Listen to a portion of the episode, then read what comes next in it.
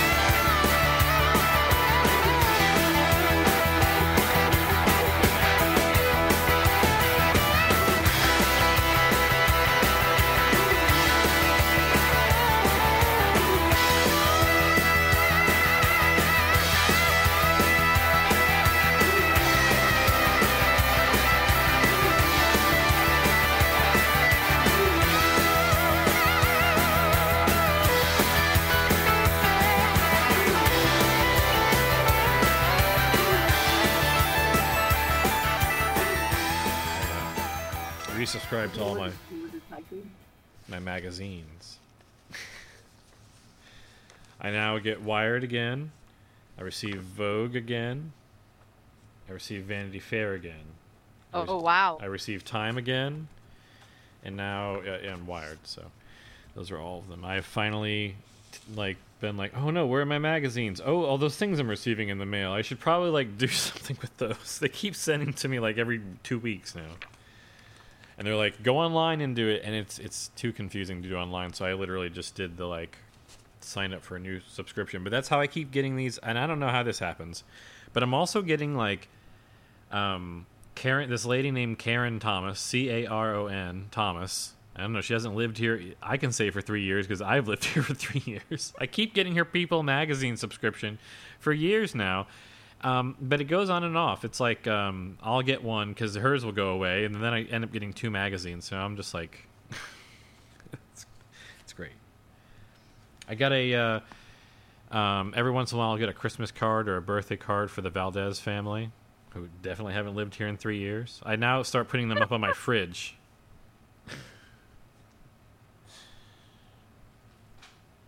Okay.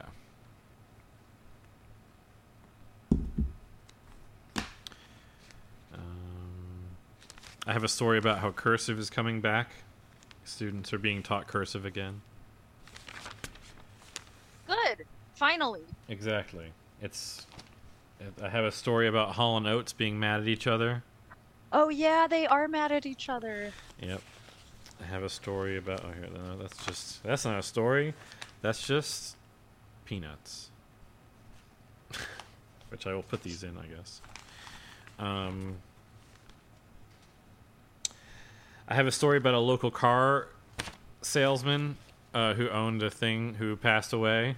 Who I think might be a funny like story about because he was just like the local, you know, the town's original like Cadillac dealer who was like giving away the turkeys and doing all that kind of stuff. Just you know that kind of Mm-hmm. uh, way back, you know. So I thought that'd just be kind of a fascinating local story. Then what else did I have here?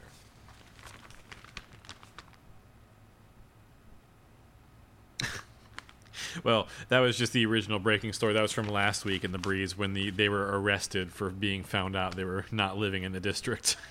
Oh wow, that is amazing. Cape, I love. I'm gonna. So I'll I love that these one. stories. I I'll love them. Yeah, I'll- I'll please do. Yeah. Cape Council member suspended in wake of arrest. Yeah, here we go. Um, that's another another peanuts. I'll use that as a wrapper here. Let's get all my stories organized. What's this one? Nope, it wasn't a story about babies. It was what was which part of this though was something.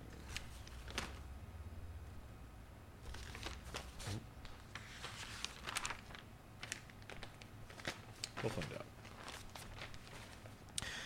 Okay. Oh, I should uh, finish ordering my food. I should press the button. I'm getting pad thai, chicken, gyoza.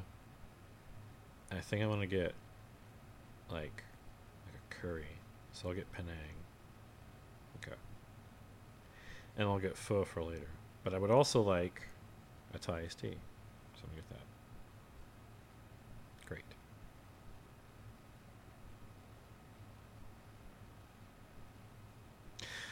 I'm uh I'm starving. I haven't like I'm like forgetting to eat. There we go. Plenty of food. Looks good.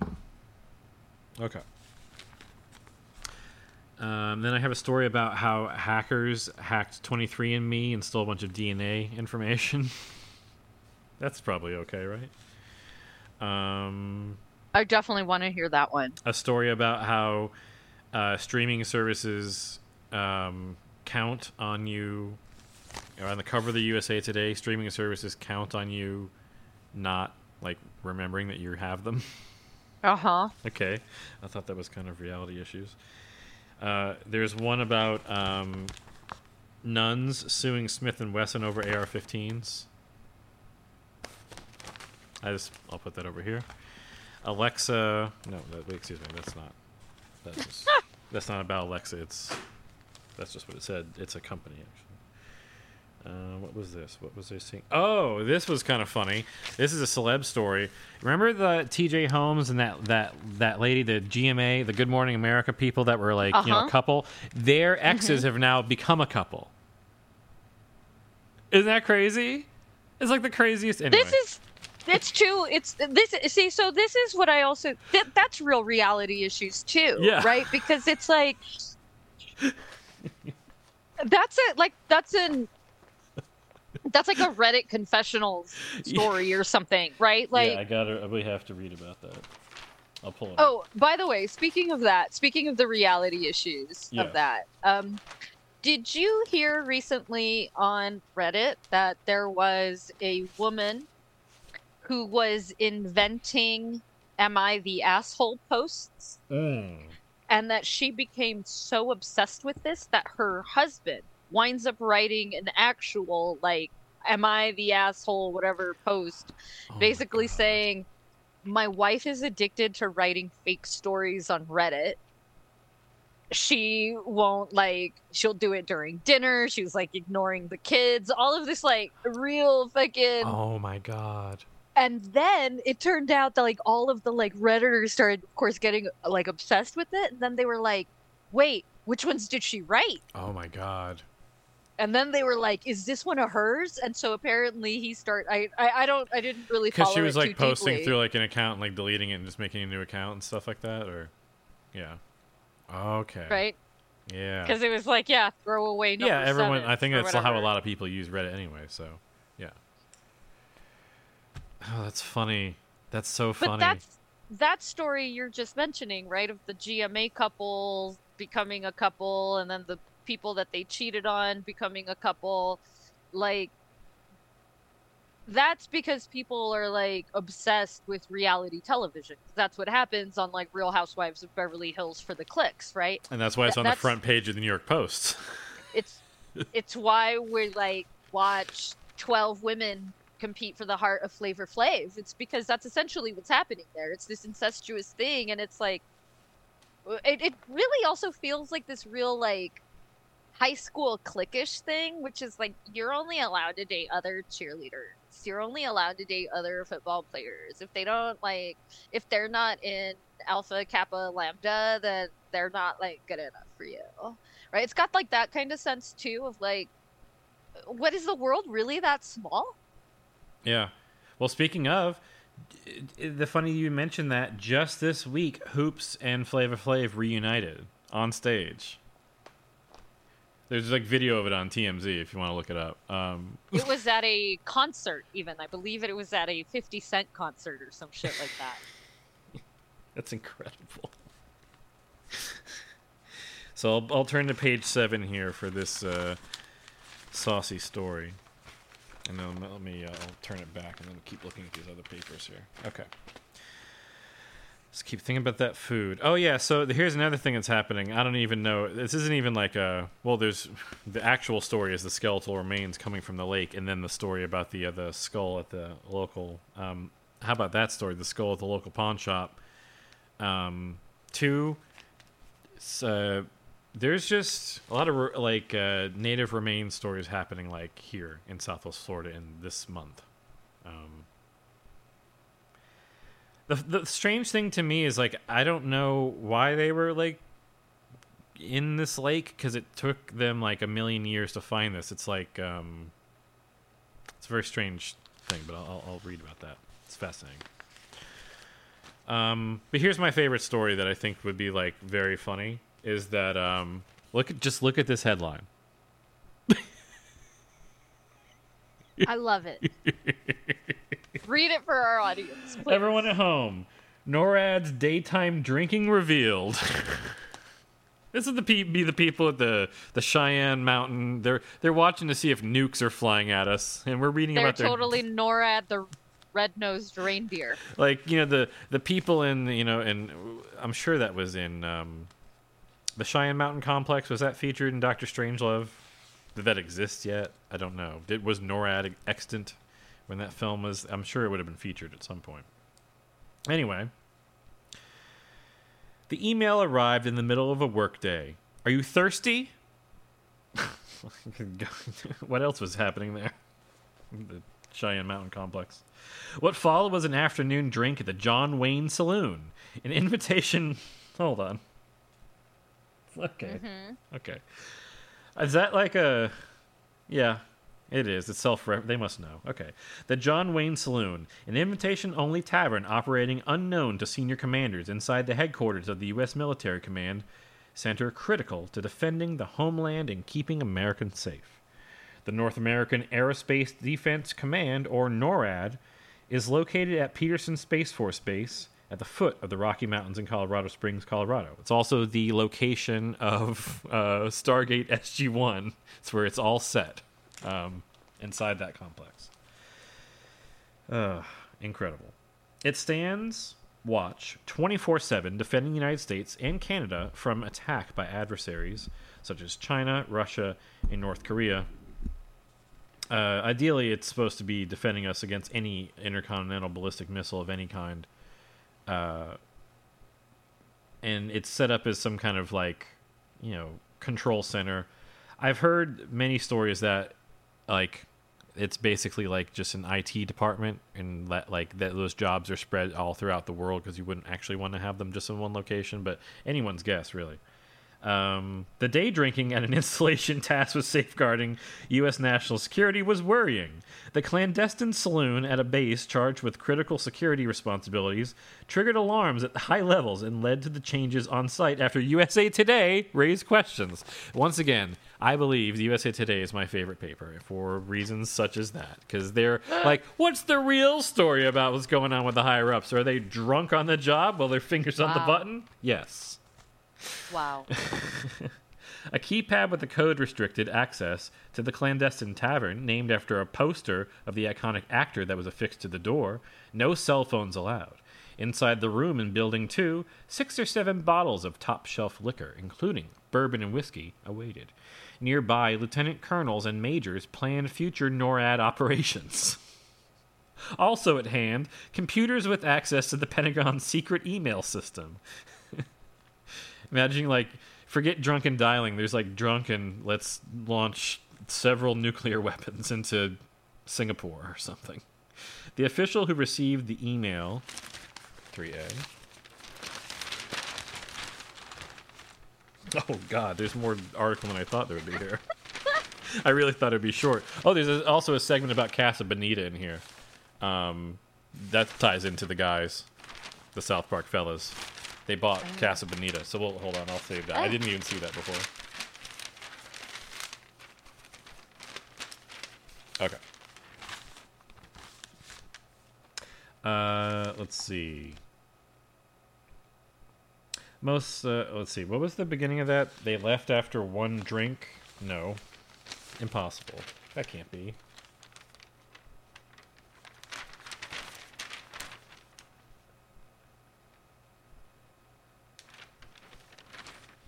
Oh, the official who received the email after the narc left after one drink in the middle of 2022.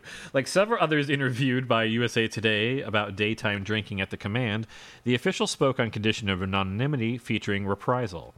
All the officials, a mixture of un, uh, uniformed and civilian, expressed unease, dismay, or disgust at the presence of alcohol and drinking at the command. It was designed, as one of the officials put it, to protect America from its worst day. Air Force General Glen VanHerck shuttered the bar last week after USA Today inquired about the allegations made by the officials. Uh, VanHerck, who also leads the Associated U.S. Northern Command, uh, ordered the investigation into conditions that allowed NORAD officers to operate the off the books drinking establishment. I like that it sounds like it's actually like there was some kind of profit being made here. Northcom, the entity charged with uh, coordinating the Pentagon's response to attacks on the homeland and natural disasters, it's also headquartered at the Peterson Space Force Base. Northcom and NORAD. Oh, that's cool. Uh, so, like, the wildfire guys are also like getting drunk here. It's also headquartered at the base. Uh, Northcom and NORAD tracked and shot down the Chinese spy balloon that transitioned their drinking while that was happening. That transitioned uh, the United States and Canada earlier this year. Based on your inquiry, what I did was immediately direct a walkthrough of all spaces in the command with the intent to corroborate any of the allegations. Yeah, and find all the bottles of liquor everywhere. We did find the John Wayne poster at, outside the door. Behind the locked door, what we found was an office space with a refrigerator that did contain some alcohol. We did find some beer and some hard liquor. Really underplaying the entire situation. Right. Just some. Some. Just a little bit. He Like- just like, not even that some, much, like- some unspecified amount. Some. Then her. Come on, officer. I only had like two beers. Let me. uh There's only two glasses of wine. the Read ahead network, same justification, drinking the job, the implication. Uh-huh. Uh, okay. NORAD traces its origins to the Cold War when fear peaked of nuclear attack bombers flying over the North Pole from the Soviet Union. Today, as tension with Russia rises again, NORAD commanders regularly scramble sophisticated warplanes to intercept Russian bombers off the coast of Alaska. NORAD personnel defend against attacks by warplanes and ballistic missiles and from space and sea. They detect threats with satellites and high powered radar systems, which would lead which would have led me in my entire life to imagine that NORAD meant like n- radar somewhere in there, which it doesn't. Uh, it was NORAD and Northern Command, or NORTHCOM, that tracked and down Chinese spy balloons, etc. Okay. Um, daytime drinking among officials charged with protecting the United States from attack raises troubling questions about their fitness for duty. The military has long struggled with alcohol abuse in its ranks. Of course, uh, since then, hmm it's talking about a Pentagon official who was kicked out in 2016 for being drunk at the Pentagon. Um, okay. We got that. Well, no wonder they're fighting in the war room.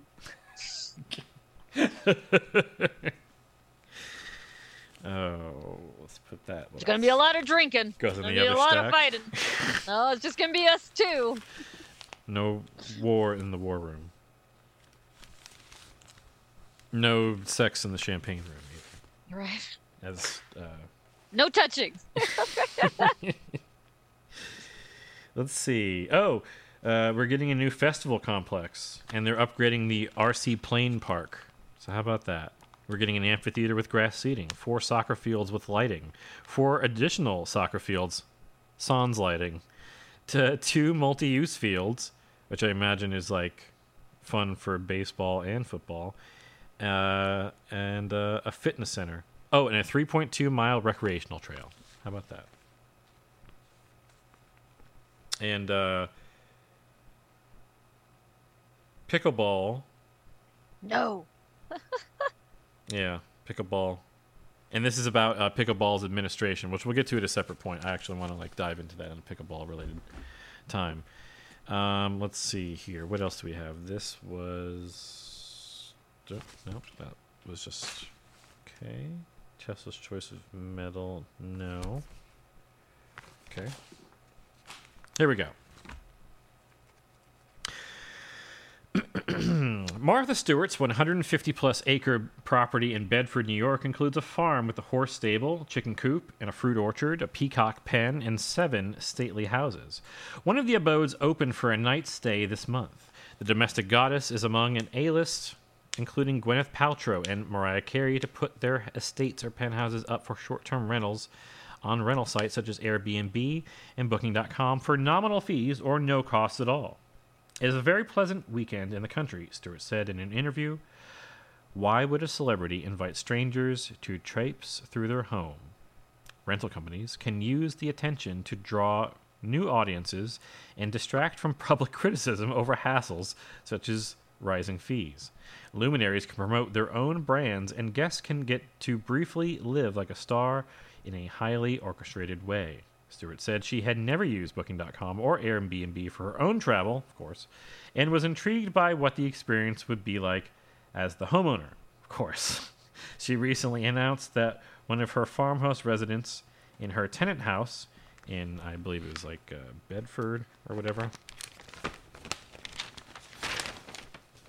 Anyway, they get into it, and uh, it is pretty wild. I mean, the article is written in the uh, humorous style where the writer realizes they're. Um, the writer got to the goods basically by. Uh, the rental costs eleven dollars, by the way, if I miss it. Eleven dollars and twenty three cents. It is bookable for the Thanksgiving uh, weekend. Uh, the, the two bedroom cottage was used for self promotion, etc. Let's see. It was all set up through the Airbnb. So basically, uh, the Wall Street Journal uh, did the interview with Martha Stewart and asked her like the questions that she would have thought she was getting for her puff piece, but then also interviewed the CEO of Airbnb and was like, "So this is kind of like bullshit, right?" And they're like, "Yeah, we use it as a marketing thing." And then Martha Stewart didn't really get to respond to like that element of it. That's basically Okay, it. but that's cool though. Yeah, they went like full. They went like full reality issues. They were like, "So this is oh, we caught you," and they're like, "Shit, yes." Um, and I think this is actually a very good time to note for our lis- listeners that you and I 100% will absolutely be discussing the Benny Safdie, Amy Adams, Yes. Nathan Fielder show, The Curse. Undoubtedly, yes, one hundred percent.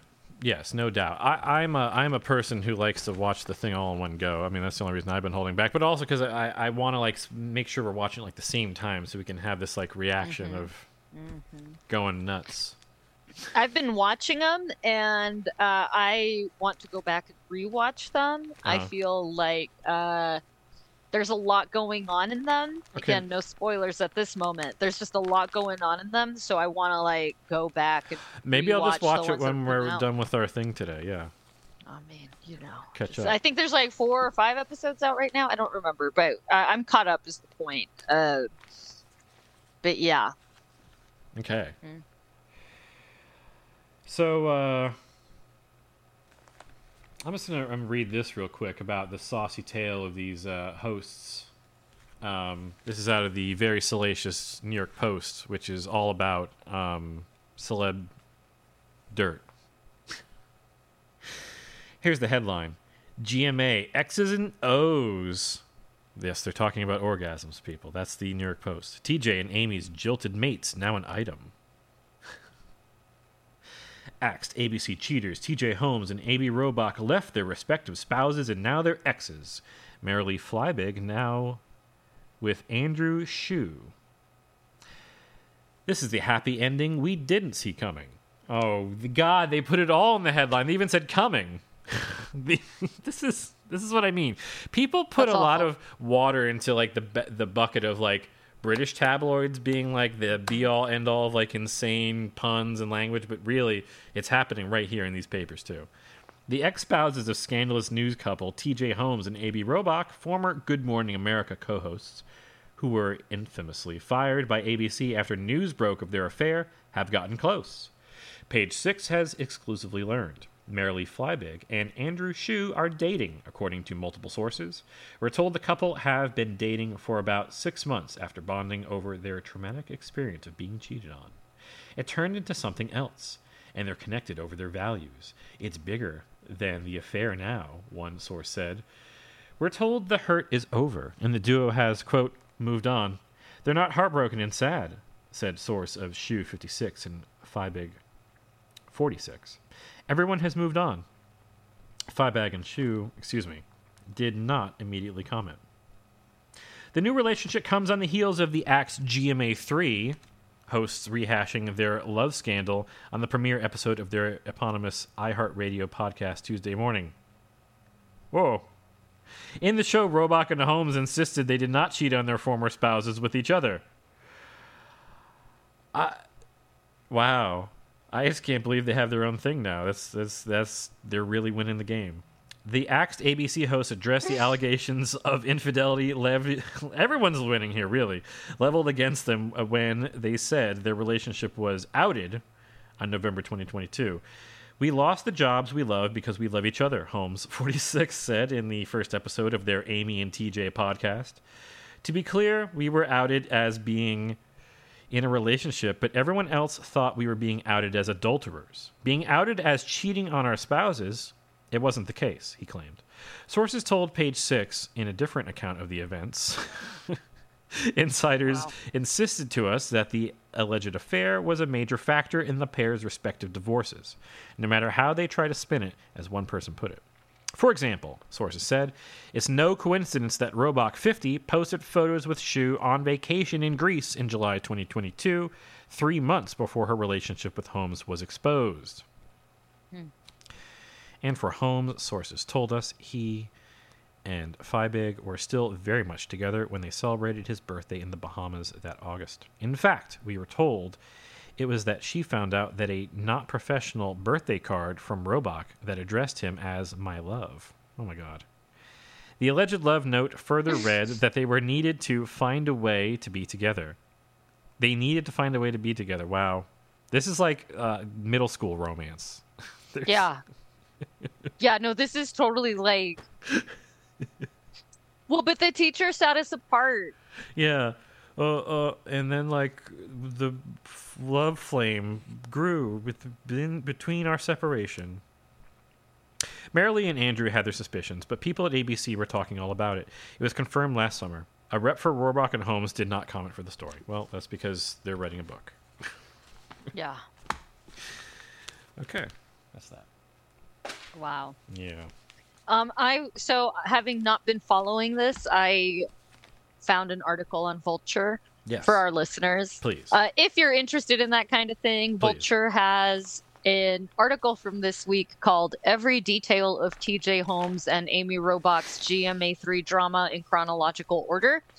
And it starts with the background 2012 to 21. And it says this is the first entry May 21st, 2012. ABC News hires Robach as a correspondent. And it's like, it just yeah this feels like uh, th- this is what i need. Thank you vulture for um, just being messy and, and making the messy a little more understandable. Oh yeah. uh, oh my god it looks like they have also embedded tweets and photos from the time. Oh, my god. Oh yes. oh vulture oh my god. Oh, messy messy. I love it. Okay i can't wait to watch. Okay. Yeah, or it's, to a, it's okay. a big, it's a big, uh, it's a big deal. Uh, they had me on TMZ to talk about it once. I think I can't remember because Wow. I've talked about so many different things. Um, yeah, so I'm going to read this real quick, tiny one. Ancestry genetics company 23andMe confirmed Monday that threat actors used about 14,000 accounts. Threat actors in quotes. I think they quoted that because they're also like, what does that mean? Uh, they used about 14,000 accounts to access the ancestry data of 6.9 million people, as first reported by TechCrunch. The hackers were able to access the accounts by using usernames and passwords from other compromised websites that were the same on 23andMe. So if you go to uh, haveibeenpwned.com, you type in your email address, you'll find out everywhere that your username and password has ever been. And in fact, you can just click on it and be like, "Whoa, what was my username and password to prove it to me?" Oh, there it is. And that's how There they do. That's how they do this kind of stuff. Yeah. We do not have any indication that there has been a breach or data security incident within our systems, and that 23andMe was the source of the account credentials used in these accounts and used in these attacks. A company spokesperson said. Well, um, so yeah, that's not a good thing to lose track of, but uh, there you go. I think what that would be, in my opinion, is if you want to collect a large amount of DNA information, is because you're interested in using it on some new AI project. If Yeah. you were like going to do something like that at this moment, that's what you would do. So, so this is also a really interesting thing to mention here, Brian, because I, I think I've kind of mentioned it a little bit on the show before. Mhm. Um, so, um, I have, uh, I don't know my family, and Yes. I don't just mean like my immediate family. Like, I mean like my whole line of ancestry, right? Right. Like, um, nobody in our family has ever gathered like a genealogy tree. Uh, we don't have like the family Bible from the 1850s that records marriages and births and deaths, right? Like, and I get that some people do have that stuff, right? Like, and quite a few people in the United States get to, or not just the U.S., right? But kind of, they get to benefit from that, right? So, I've always kind of wondered myself, right? Like, okay, if I don't have any of those types of records, and I do want to find out more about my family, then I do want to do something like 23andMe or the Ancestry.com or the whatever. Yeah.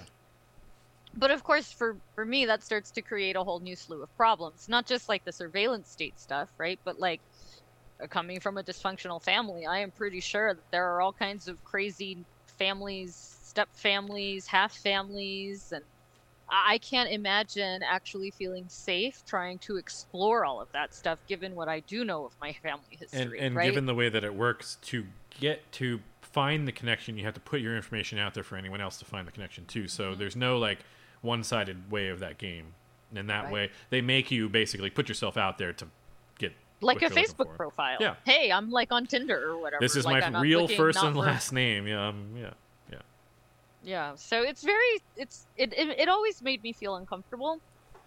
And I say that as someone who maybe has a quote unquote greater need for some service like this. Because I'll tell you this if I had a family tree, a genealogy, or a family Bible that I could refer to, I don't think I would even bother with a DNA test. Because what am I trying to find? If I'm trying to find my family, then I guess my family is the people listed in that book, no? Right. And then what, I mean, I don't know. It just, it still squicks me out about the idea of like dirty secrets, right? And that's what also squicks me out about the hacking Right. because it also feels like some of that could be used for like nefarious purposes. You know, like, oh, I found in the ancestry database that you have an unconnected relative somewhere. Now I want to what blackmail you, tell your normal family that I'm your affair kid or some shit like that. I don't know. It just feels too weird. Yeah. Just all around. it's so funny to me to think about that now, but it's also funny to think about like, yeah, I mean blackmail elements of it. Yeah, I hadn't I hadn't really thought about. Huh. Well, it is election season after all. Who knows? Someone's got to use that information somehow, and if you throw it into an AI, who knows what you'll end up with?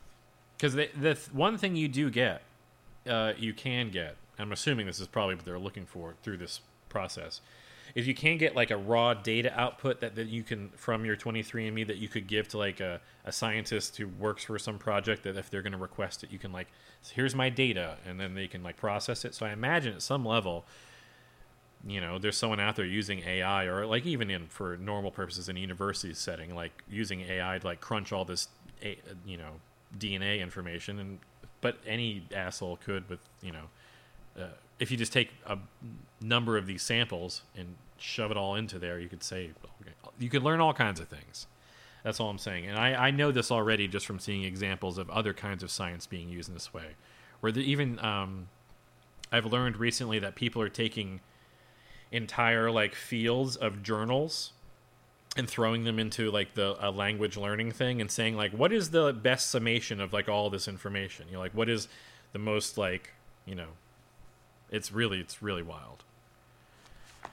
Uh, we're learning all kinds of uh, scary things we can do with AI.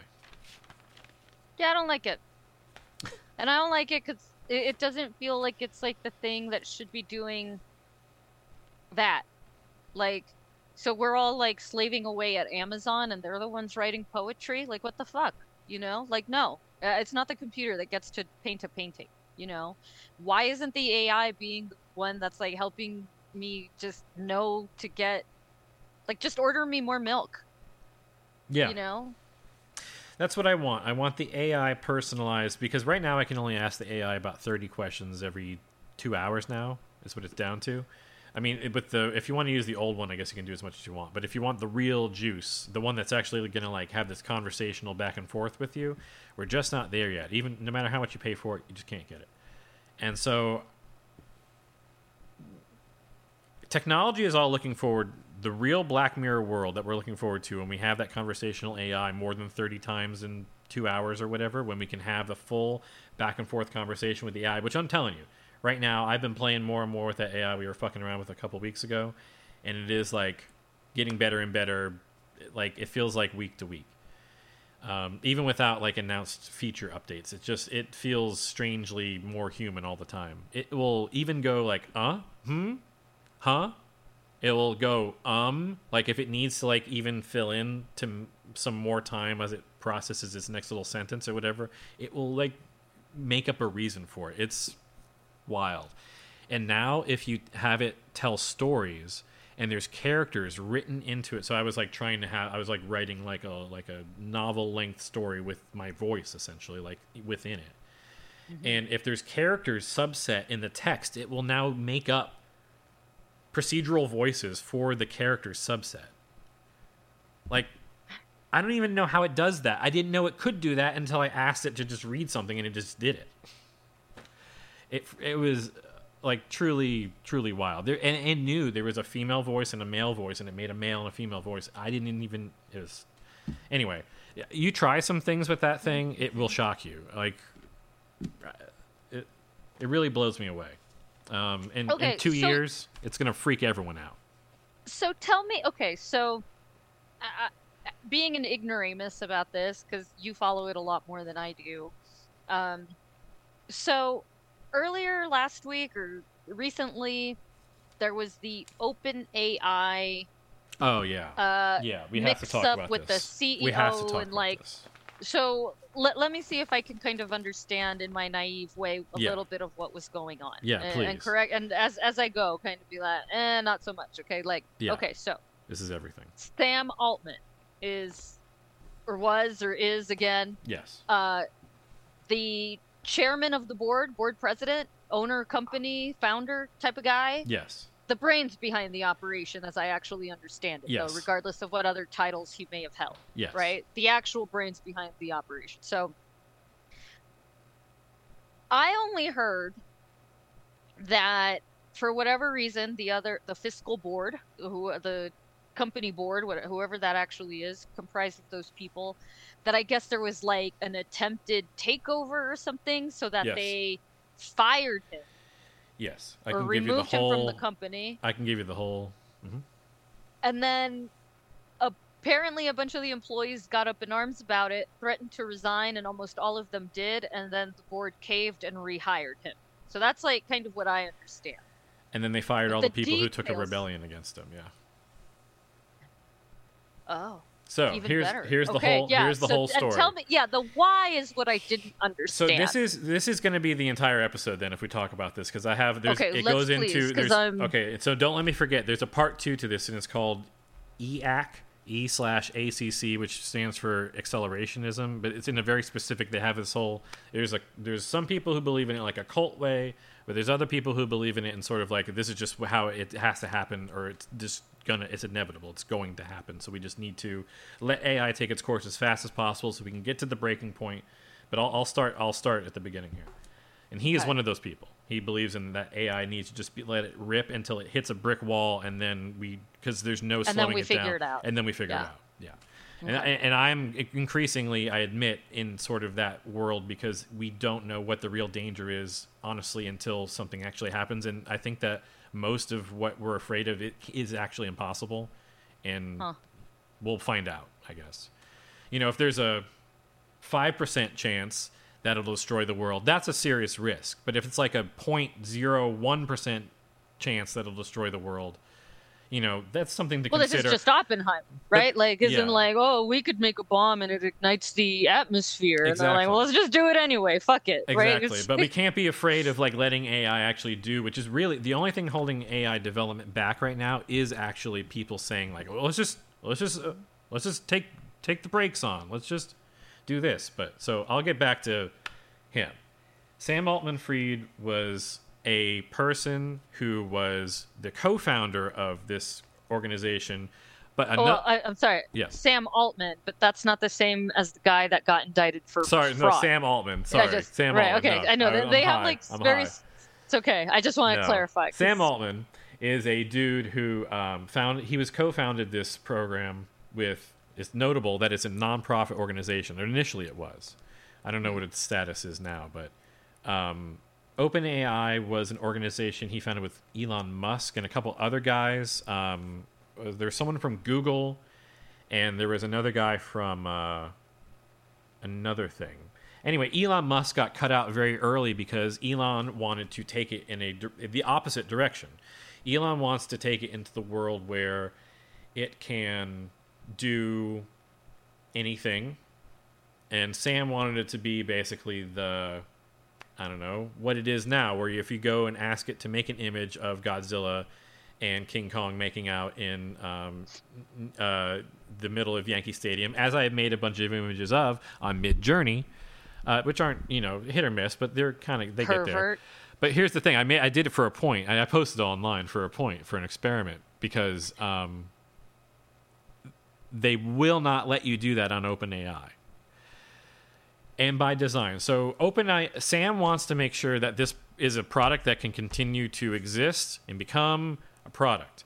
A lot of people though want to make it into this like uh, profitable enterprise, which it will be given time. Whenever it becomes when it becomes omnipresent, you can charge anything you want for it, but it can't become omnipresent until it's like leaps and bounds ahead. And I guess the idea is that before they start adding little add-ons and putting on and charging for all kinds of additional versions of the AI, that we need to make it essentially as like powerful as possible. And encourage people to use their platform and make as much with it as possible. Um, basically, to drive a little bit of profit for the company until they can like develop this. You know, basically they just want to make AGI.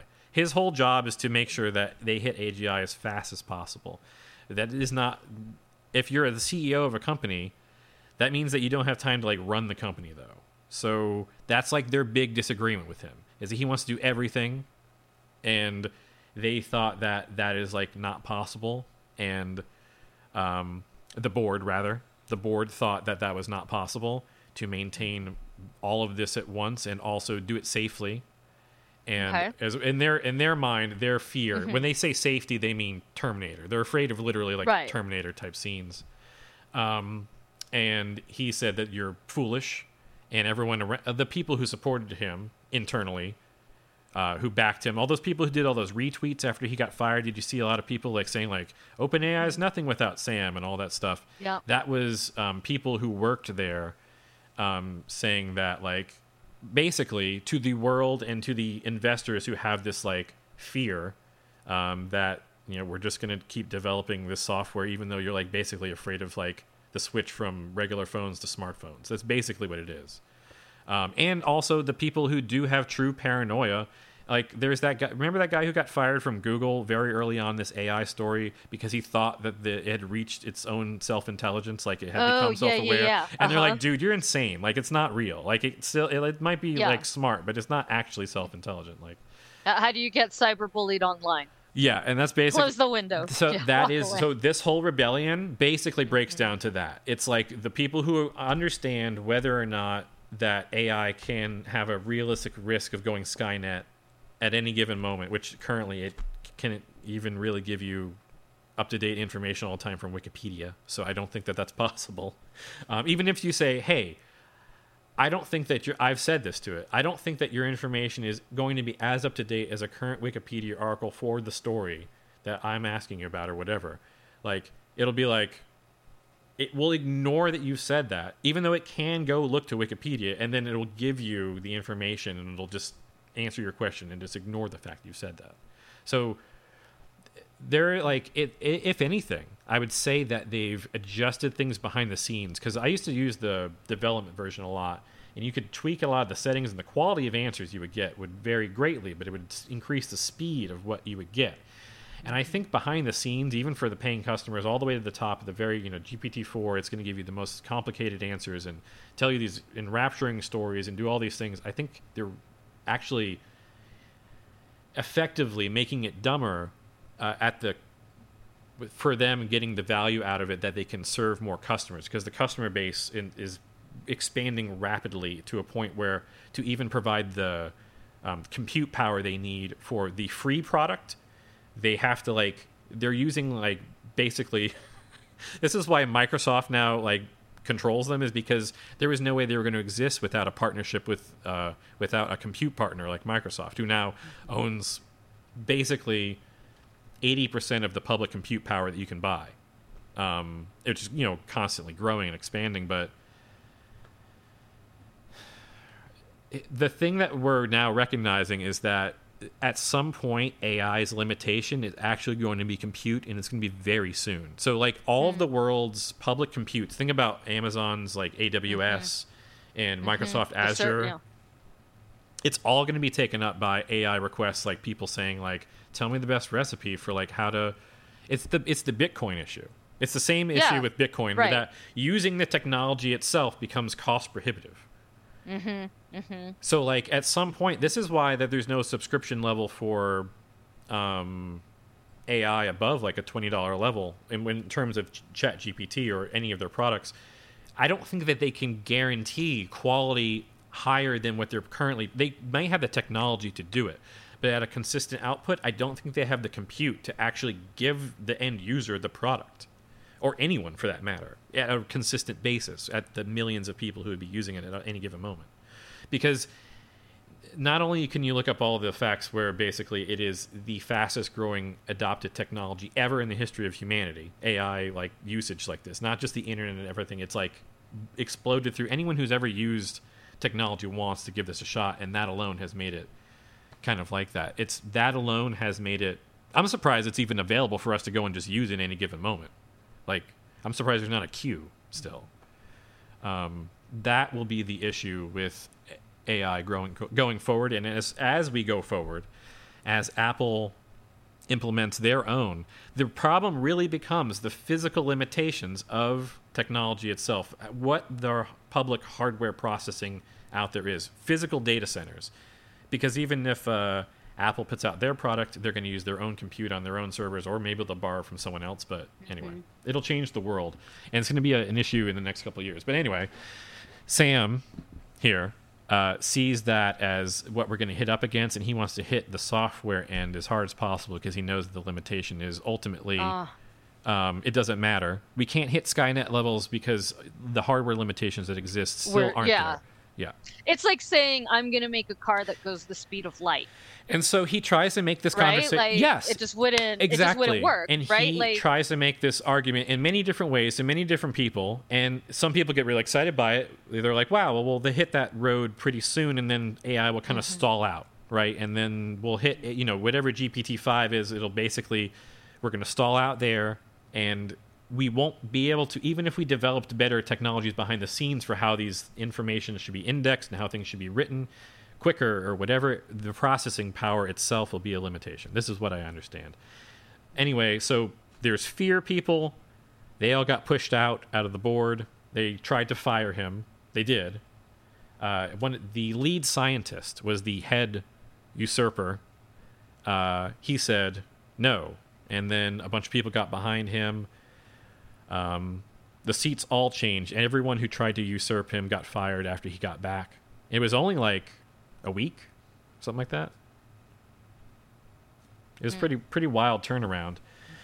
Um, but it changed the technology world overnight and it meant that basically the other big thing that it really happened about the value of something on wall street went from like 100 billion dollars you know open ai to overnight that guy left the company.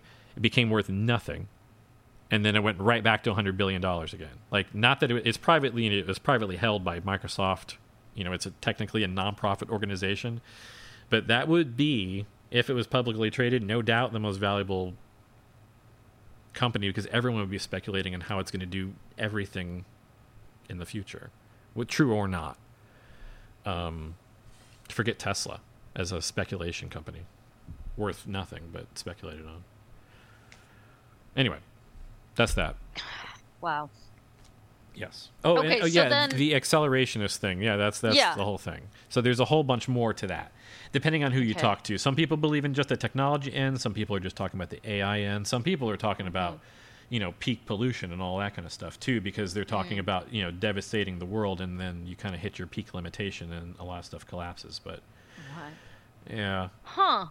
But anyway, Okay. some people are uh, the the idea is that it's getting into a certain mindset that the world is headed towards something, some inevitability, and trying to, um, I don't know, uh, get there as fast as possible. With the AI thing, though, I mean, a lot of people just think it's AI is going to solve everything. It's going to be everything. When we hit AGI, Advanced General Intelligence, for people at home who don't read about, you know, like science fiction all the time. Uh, imagine like there's a computer you can talk to who can do basically anything, not just like the fun stuff, but you could say like, "Hey, computer, give me like a professor's level college course on." you know, whatever, and they'll just give it to you. And also, it'll be truly enlightening, customized to your tone. It'll know everything about you, and it'll give you exactly what you need. It'll be basically like the Matrix upload for Kung Fu. There's a way, I guarantee you, that someone could explain anything to you specifically, Kathy, or me, Brian, in a certain way that it would know how to say those things to you. That'd be like you'd pick up those concepts in just seconds if it knew So- your knowledge base, what you already knew. It could just say like, yeah, you could fly a helicopter like in that thing. Where uh, the most complicated thing to me is like the fact that he learns how to fly a helicopter. But I think if someone knew exactly what you knew and they were like, well, you know this thing, it's just like this, and they make the right kind of associations in your brain, done. You know kung fu. You know. So this is interesting because that that thing you just described as far as like uh, I mean I I like I've been uh obviously as people talk about like machine learning AI's learning and them learning about us I as a former educator and a former teacher right like I have a lot of things to say about what I perceived as the psychology of people learning something um, and how I would teach it to them. And I, I say this because I was like, as a math teacher, I was always working with high schoolers who were, let's say, reluctant learners. They weren't. It wasn't something they were like immediately hooked into. That that was easy. Teaching someone who wants to learn something is incredibly easy, right? Because they're they're driven, they're motivated, they have some kind of internal thing, right? But I, I think when we think about things we don't want to learn, uh, how to, I don't know, uh, cut this data in an Excel spreadsheet. I don't actually want to spend my time doing that, right? I just want to tell the computer, hey, you do it. I want to go get a burger. um, No, I mean that's. Oh, oh, speaking of, hold on, my food's at the door. I'll be right back. mhm.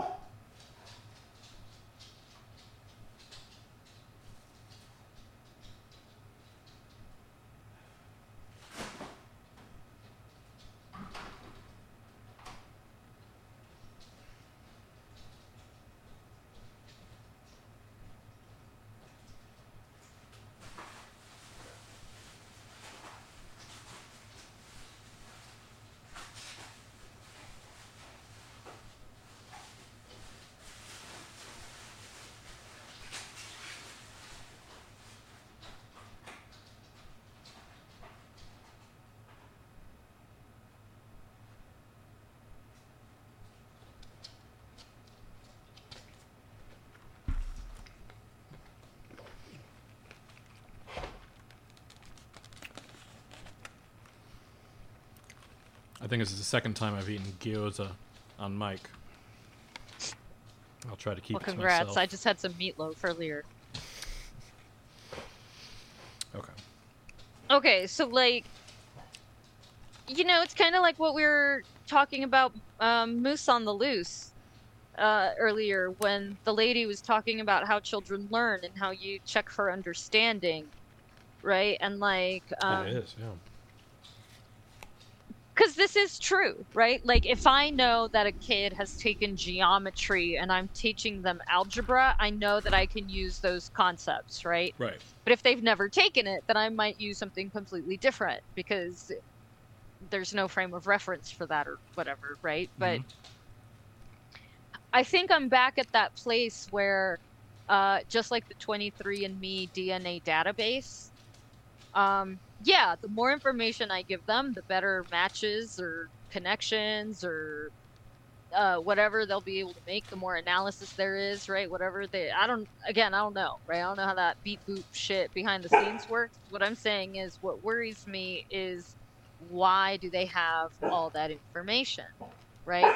And if it's, and, and if it's, and if it's literally only so that they can, um, target me with a hamburger instead of gyoza, it's not worth it to me, right? Because like what I'm actually looking to do is figure out um, how can I make sure I have enough money saved up for my 401k without compromising my morals and principles uh, by taking on a job I don't actually want, let's say, right? Like that's a real conundrum. That's like a real problem I have, right? Not, oh my gosh, uh, can I get my Amazon shipping here a little bit fast? Um, I don't know, and I just don't know that like if humans can't figure that shit out, I don't know how a machine is going to be able to figure that out either, right? Like Well, because yeah. it feels like the machine is only being fed what we know. It continues to be this reality issues thing, Brian, where it's like there is no such thing as fiction because every fiction is our reality. Like every we can't have true science fiction because we can still only posit a world we can imagine. Right? Like that's it. and this It is still the same thing with the open AI. right now. Yeah. Yeah, it has to, right? So if I ask it, how do I solve this problem? It's going to say, well, in 1857, I read a journal that somebody solved this problem like this. And then in 1916, I read a journal that somebody said they solved it like this. And I'm like, okay, well, but they didn't have like Venmo, or whatever. You know, like so how does what they did help me now? Yeah. They didn't have OnlyFans, right? Like yeah. Anyway, I, I guess that's what I'm saying, right? Like the actual questions of humankind are not going to get solved by AI No. because it's if especially if it's only pulling from that which has already come before. Yes. If the AI can only pull from that which has already come before, then it cannot and can't will not be able to break out of that. I, I believe that fundamentally. Yes, Right. I, I, I tend to agree with that. Yes, it will never be better than whatever we feed into it. And I think that's like some kind of law that needs to be developed of understanding about AI is that it can never truly, it can't because it because in reality an AI cannot become self-aware in the real world, which is something that people really really need to understand. They don't understand that. It's just not possible. There's no magic spark. There's no it, Well, well, and here's the other no one's one. going to accidentally do it. If we do it, it's on purpose, but it's not going Right. to just happen. Well, but if there was some kind of magic spark that gave us consciousness, yeah. then that spark already exists here on this earth, and I don't need to create AI to find it, right? Yes. Because, uh, I mean, isn't it? Oh my gosh. Okay, I I read, I read this story uh, about an orca this week. Um, let me see if I can find it. Um, Thank you for letting me uh, get excited, Kathy. mhm. I'm sorry. Let me see if I can find this.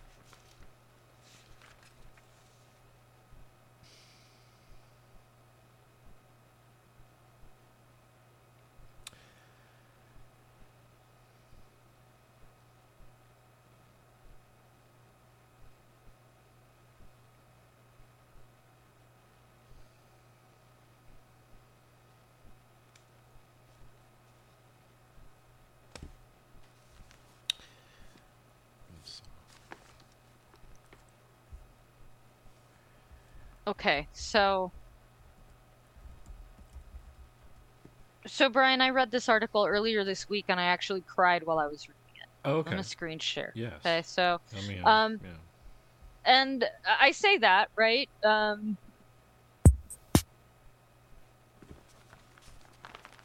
uh, it's Christmas time, Okay. and um, when it's Christmas time, I become very. Uh, I get I get very. I'll say emotional for a lot of different reasons, uh, but primarily one is that I do believe that all creatures, great and small, are worthy of life, and Christmas is challenging because for me as a Catholic, I really identify in my family life with the need to find a home, Hmm. to, as an immigrant family, having to search for a place that will accept you. So, as like, just as a story, uh, I'm always moved by it. Um, I myself am moved by like twinkling lights and um, the sound of bells and children's crying and singing and Yes. laughing, and I will like, I, I will, I will cry if I go to a ch- child's Christmas pageant. It doesn't matter that I've heard the same Rudolph the Red-Nosed Reindeer song a million times. I just, I love it. It, it Oh. makes my heart swell, right? So. I also believe this is true about all creatures, great and small. I, um, birds, spiders, bugs in my apartment. Uh, with what care and grace and compassion I will pick them up and gently put them outside. Um, and that makes me upset because I want my spider friends in here. Actually, I, I let them stay unless they look dangerous, you know. But so I was reading this story about an orca in captivity, um, whom a large group of people and organizations from around the world came together to try to grant this orca whale her freedom after being captive for basically 50 years. And about a month or two before she was set to be released into this sanctuary ocean pen or whatever that was essentially created just for her, she died in captivity. Oh. um, of I'll say quote unquote natural causes, but that's the whole thing, right? Like the diseases and ailments that she had were because she had been in captivity. And um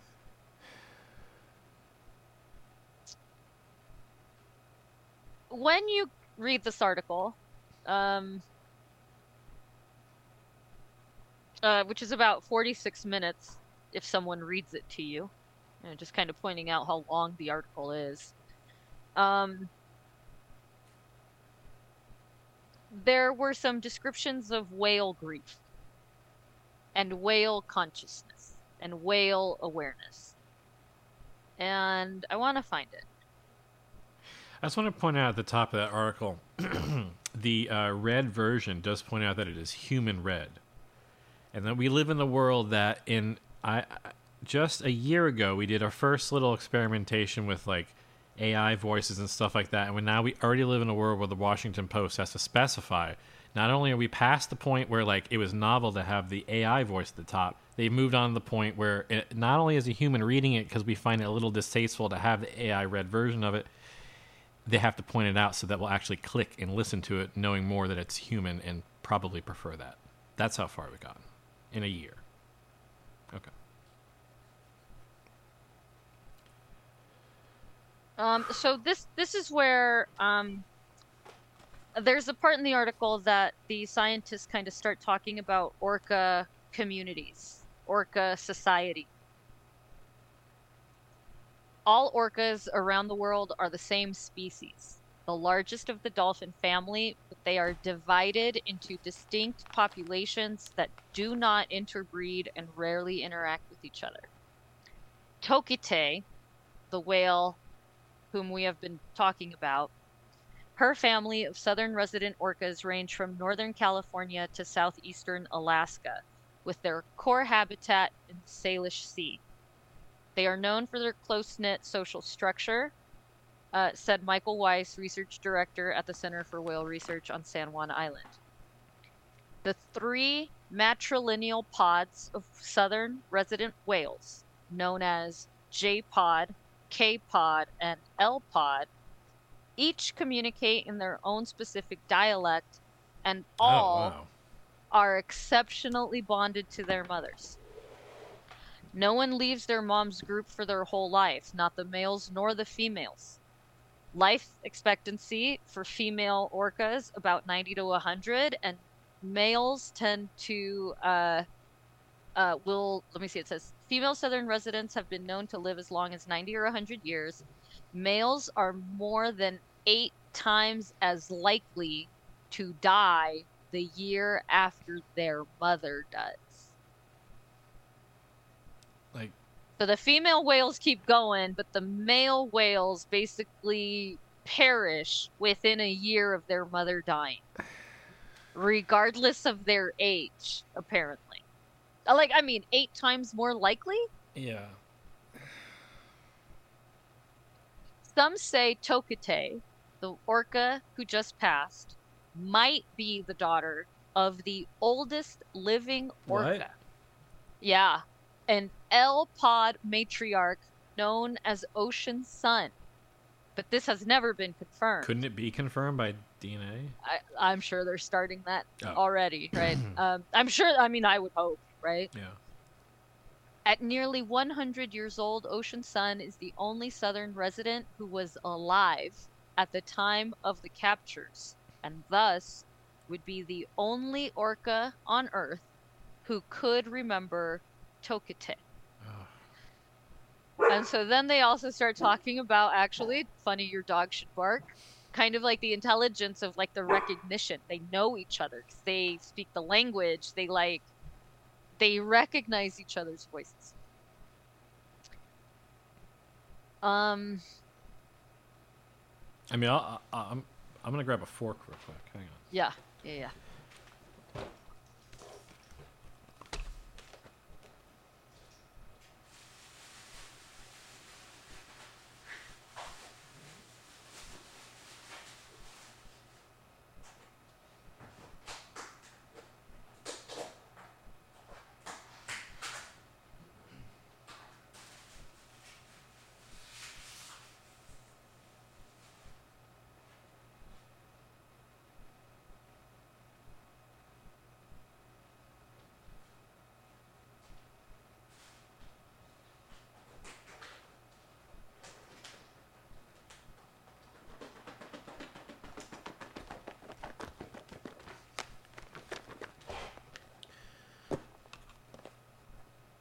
Okay, so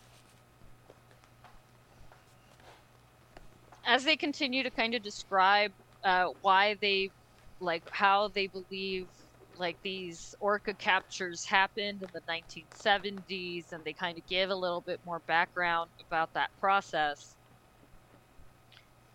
A little later in the article, it continues about the consciousness of the whales. In 2018, the plight of the southern residents drew worldwide attention when an orca known as Tahlequah gave birth to a female calf who died less than an hour later. The grieving mother carried the body of her newborn for 17 days, sometimes Ah. in her mouth, sometimes draped over her head or back. Her vigil made global headlines, and many expressed astonishment to see an animal perform such an undeniable ritual of mourning. Yeah, that's wow. Two years later, Tahlequah stunned onlookers again after giving birth to a healthy male calf. One of the scientists that is quoted extensively in this article was with the whale when she when they spotted the the newborn calf. And she says suddenly two other southern resident pods came charging in from the west scores of whales soaring up and out of the water as they swam at top speed. Every member of the population was in attendance. It was a superpod, a cultural phenomenon unique to southern residents, in which all three pods come together in one group. Superpods have anecdotally been observed to occur around occasions of social significance to the animals, such as the birth or death of an orca, and this one was the first to occur in the area in several years. Yeah, she was performing like a funeral rite. hmm And the scientist here asks, poses a question to us, the reader. It feels metaphysical. How did they hear? How did they know? Well, I think they might literally be able to hear. I don't think that there's like a question there. I think they can. I think that might be an answer. Okay, so let me see. I want to find this other one. So, Tokitae has been being housed in the Miami Seaquarium. Oh. I didn't even know there was one. Okay. I guess it was from Once Upon a Time. Um, and so this is what I wanted to kind of emphasize. Okay, so uh, the the Miami Seaquarium, Brian, is where you live. Tis. Uh, you will remember that we talked about the um, uh, these particular whales live in the Pacific Ocean from the coast of Alaska to California. So, please bear this in mind, Brian, that Tokitae the whale is in Miami, and they are trying to bring her back to her ancestral homeland, where all of these whales actually are. Yeah. So, yeah. In this article, they then go on to talk a little bit more about the superpod.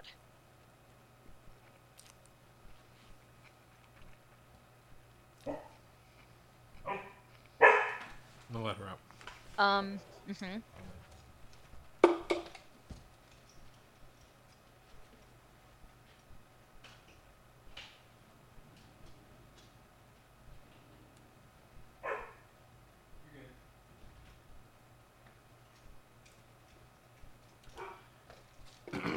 So like, Mhm. I'm just thinking here. Like, this seems like this seems like this should be like, um, like much bigger news. yeah, yeah. Okay, so Okay. here's where it gets mind blowing, Brian. Yeah. I want to point out that like uh, sh- her health turns in August. She's months away from coming to her ancestral home in the Alaskan waters. Okay, But in the summer, she falls ill. August 14th through August 18th until she finally, I think, passes away that very day. So we're looking at August 18th. Now, this is the part, Brian, that is mind blowing. They began arriving on the afternoon of August 17th. Members of all three pods of southern resident orcas made their way into the Haro Strait off the western shore of San Juan Island, dozens of dark bodies surfacing together beneath scattered clouds and the distant Olympic Mountains. It was technically a near superpod. A few of the whales would not arrive in the Salish Sea until days later, and the odd onlookers who watched the orcas greeting and socializing with one another that day did not yet realize the synchronicity that the gathering was taking place in Tokitae's final hours. 3,000 miles apart from the last survivor of their stolen family, the southern residents came together in the waters where she was born. Oh my god. Filling the air with the sound of their voices. By the following day, when Tokitae died, only a small group of L-pod whales remained near the southern shore of the island. Deborah Giles, the scientist that has been being quoted, was on the water with them in her research boat, and she watched Ocean's Sun, the matriarch, who is possibly Tokitae's mother, as she distanced herself from the others almost as if she were seeking a moment alone. Whether they somehow know, even across space or distance, that something is happening, a birth, or that an animal is dying, I can't possibly say, Giles said. What I can say is that these are animals are smarter than I think we know. She doesn't gravitate towards the mystical, she said, but neither does she dismiss a sense of possibility. Against the limits of our own understanding, we can only wonder at theirs. Oh my god. Yeah, no, that's like undoubtedly not just some coincidence. No, undoubtedly not. So I was reading that, and I, as as I am right now, in tears, and I was, I mean, I was bawling. I was like, Oh, I was yeah. like on the, like I was like, I was just having a normal morning. Tyler leaves for work at eight. I don't go to work until ten, so I'm like puttering around, like drinking coffee and like feeding the birds and like doing whatever dumb shit I gotta do, and then I stop every once in a while, read the news, and I was bawling. I was bawling by the end of this article. Um, it goes on a little bit more. Um, they talk to some of the indigenous folks who, um, so the indigenous people of the Lummi uh, reservation up in Alaska, they call orcas their sea-bound ancestors Interesting. and they believe that the orcas are their family that they are all the same family that they aren't a different they this is part of their you know belief system and so here in this washington post article they talk quite a bit about that Oh wait, Morris. Hold on, go back. What was the um what was the name of it's the name of this lady yeah Yeah, but I know uh, they're from where are they from? I just Um, I just because I know someone who's like into this kind of like whole in the native uh, world, Raynell so- morris is uh, i guess uh, she's an elder in the tribe Okay. yeah because I know I know a Morris from that has that name from a native tribe from the area. That's interesting. I don't know if maybe they're well who knows maybe they're related Yeah, interesting. you know the Um, few native people I know, that's one of yeah. them. So. and so uh, they they uh, the article ends with a description of um, uh, their funerary rites for for the orca. Um, they uh, the I guess the marine agencies, whatever that is, I guess they did like a necropsy on the Oh, on the whale. Um, and then, unfortunately, they had to cremate her because of that situation. So they Oh. were the tribe wasn't able to like actually, I guess, bury her according to their kind of traditional rites, but that they did send off the the ashes of the uh, of the whale. And so, this was very big for them as a as an indigenous group, an Yeah, it indigenous would seem nation Seemed like it was yeah. the first time they had been able to re- essentially repatriate uh, one of the orcas back to where they had been taken from because that was also true for Free Willy, right? Who's like, and like the blackfish fish that was Tilikum, that was like another one, right? So Oh like God, yeah. these these stories of these like captured whales. This anyway, like it was no, it's like incredible. it is an amazing article. I really uh, urge you to read I'll it. read it's it's a really long read, yeah, but it's it's called The Call of Tokitae, and it was in the uh, Washington Post. Um, but um, No, wow. so so consciousness, right? So here you have a woman who is studying and spending all her time with these whales, learning their kind of uh, their behaviors, their whole deal, learning about the lore, the mythology. I guess I, I don't really know what to call that, but the the cult the cultural relevance of the orca, I guess, and. Uh, The orca is why are we so concerned with like machine consciousness when the orca is right there right like well, orca consciousness is probably above ours. I'm going to assume. So like what like like to me that's like the what proves it right? Like so here we have orca intelligence way smarter than we are. They're not doing any of this shit. They're not like oh let's make orca ai no they're like fuck your boat fuck your boat fuck your rudder. I hope you fall into the ocean. And they're right. They're right to do it. Look at us. We're kidnapping their people and like throwing our garbage into their house. Like sorry, the only We're Israel to the orcas. I'm gonna fucking say it. I'll say it. I said it. You know? No, it's true. And I think that if we were to um, get anywhere near a, an orca slash killer whale, as they were called in the movies of our 90s youth, oh yeah, clearly named by human. yeah. Uh, like, I mean, what what surprise would it be that they would be attacking us if they had super intelligence? We deserve it in every possible way. Hell yeah, we do. there didn't used to be plastic in the oceans, Brian. There just really didn't.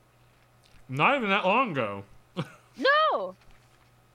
No, oh my god. So like one of my here's here's another I, I think I've shown you this. It's one of my favorite accounts. It's called Lego Lost at Sea. I think I was telling I think we were talking about it when I was reading the book about the like ocean like the ship shipping containers that fall into the sea.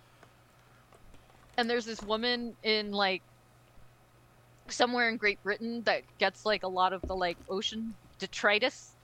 And so she has been going around picking up garbage her entire life or whatever. And so she wrote this book about all the garbage she finds. And it's all like plastic. Um and like Yeah, I love that book. yeah. Yeah. Um But it is really funny because there's so many times when there will be like, "Hey, we found like the world's oldest piece of plastic. We found this from 1973. We identified this piece of toy from uh, 1940. It's nuts. Yeah. Yep. I like that book. I'll put it over here. In the book pile. I'm just saying, right? Like this is what we're doing. We're this this it would we're we're creating all of this mess. And we're really good at it. We're exceptionally good at it because we're not even thinking about the fact we're doing it. In fact, we're kind of just thinking about we, we should we should how about this? Every time we create a piece of plastic, we should think about how we're ending. We should uh, imagine that we're just taking it and we're just throwing it right in the ocean Mm-hmm. every every single time, because even if it ends up at a landfill many years from now, that that stuff's not going to be That's there. That's where it's gonna go. Uh-huh. Yeah. Yeah. It'll be underwater, right? and then it'll leak into the ocean. Did you also see this very horrifying tweet of a UN uh, humanitarian mission that was handing out toys to Palestinian children? Oh my That's God. right. The toys were fake food. Now, mind you, they're actually starving over Yeah, there that's right so now. fucked. So here's here's our dystopia, Brian. Here's our reality. I think that might be the album cover right there. Yep. Yeah, right? Reality issues dystopia. Like, what is it that we're doing? Right? It kind of goes to this thing that William Faulkner was saying, which is like, where's the humanity in all this? Right? If if now We've really uh, mm-hmm. we've really done it, Mhm. Kathy. Like we're at a point where I think everyone this is why we feel this way. Mhm. Everyone our whole lives people were always having these false scares of moments where humanity has truly lost it. You know, the mm-hmm. the the Satanism is like one thing I'm really thinking of. They're like, ooh, they were all spooked out in the 60s and 70s and 80s about D and D and all this shit. Mm-hmm. They were wrong every single time, mm-hmm. and I don't think that we're like even in the same categories being evaluated that way. I just think that like we're at a we're at a situation where the rapid pace of humanity has gotten to a point where even when there is another groundbreaking development in one direction or another in any specific way, things are happening so fast that it's hard to even get a grasp of where you are at any given time. And I'm not even talking about this is not like an age thing or like a. I don't think anyone in any generation. I think it's actually the key issue with everything that's happening. There is so much, and that's not even. I don't want to say information overload as much as it is. Um, there is no way to because that's that's oversimplifies it. There is no way to when we can see an image like that, like the plastic food, and go, well, that's extremely fucked. But someone else is not looking, they're not thinking that at all when they're looking at that. They're like, it's going, not only is it going completely over the head, it's not even, it's not even in the realm of what they think about. It's not, it would never occur to them in any possible way. Um, and I don't think that's just because we were born in like the 80s. I don't think that's the case. I think seeing that and recognizing it, either you want to rec- I don't know. I, that's the difference. What it is what it is about recognizing it. Uh, you Because know, it's fucked Brian, up. There's crazy, last- insane things happening literally every day, and they're not all like you know some kind of horrible uh, world-ending thing. Sometimes it is, but also sometimes it's just you see something so completely insane. You're like, how could this happen on the same day as all these other things? Uh huh. Uh-huh. And how is Um, my world not like completely twisted in a way that's beyond all recognition, in a way that no other time previous has ever been in some more meaningful way than saying like, oh, it's more complicated in the '90s than the '80s or something like that. Well, I, I, I think that's exactly what's happening, Brian. It's like we are losing our like minds about this. It's like yeah, a because like, yeah, because like, like um, okay, so here's here's a couple things that I've also been kind of struck by, right? Um, like like it's bad. Things are bad, right?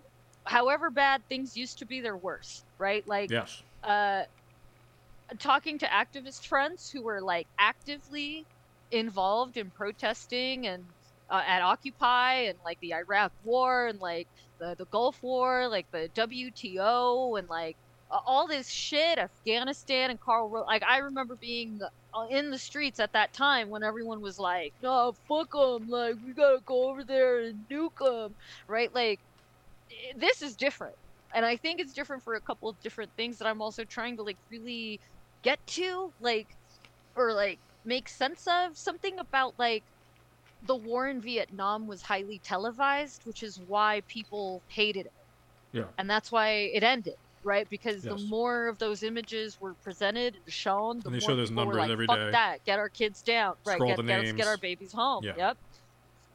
And then that didn't happen anymore by the time you and I are the ones being sent off to war and our friends are the ones being sent off to war, right? Like, no, that was when we had embedded journalists, and that's when we were we had free speech zones, and we were like, there was no media coverage, and you couldn't find, right? Like just the way you can right now, you can go to you can open your TikTok, right, and your or whatever, and your Snapchatty, and you can look that up. There will be footage from Gaza right now. Yes, undoubtedly. When you and I were of that age during the Afghanistan war, post 9/11, the only way you could see footage of that shit was because you were like that nerd who was going to live link, Live leak. or you were in the you were in the forums, right? You were Right. like you were a nerd. Yes. That's how you knew about it. And yeah, that's to- different. Totally.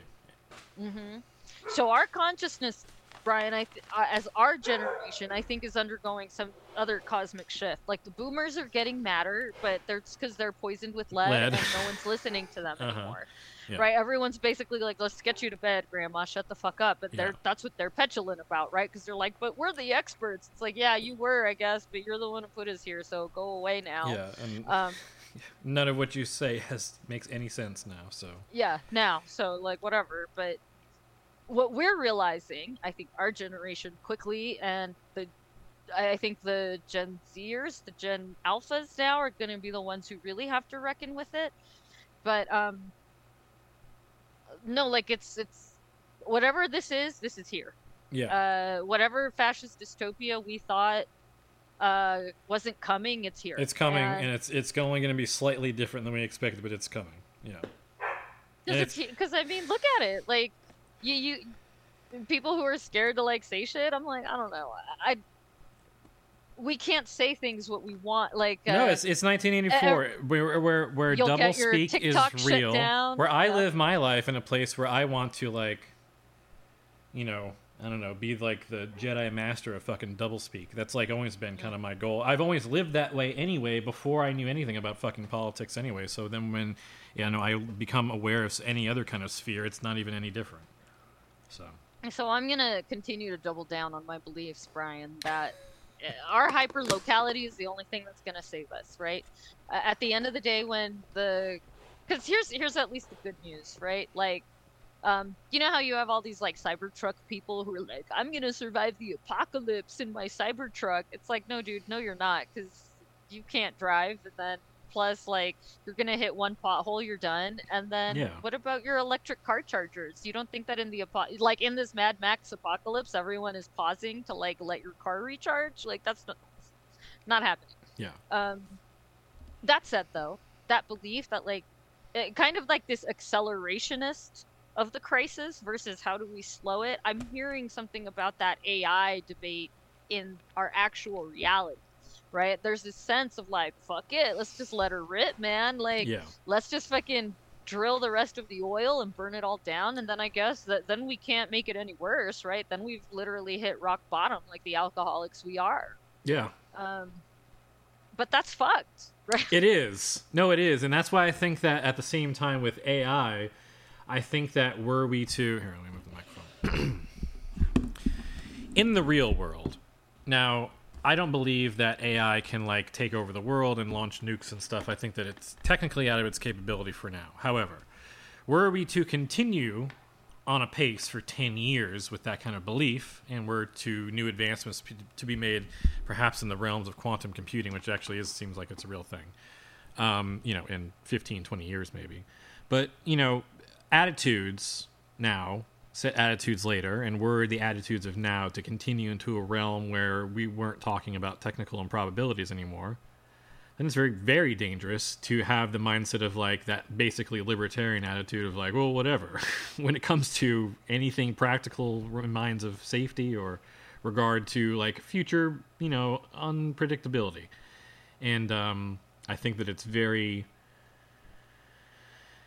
exciting to think about a world in which we do let ai rip um, uh, because I think that right now, were we to just like you know develop unpredictably, I don't think it would have much more of an outf- outcome than Hollywood being mad that like it can write a better script than they can currently. Like that's all it can be. But ten years down the road, when it's you know much more developed and you know people are having like you know day to day conversations with it all the time, and or like living with it as like a virtual spouse or something like that movie, um, or that Black Mirror episode.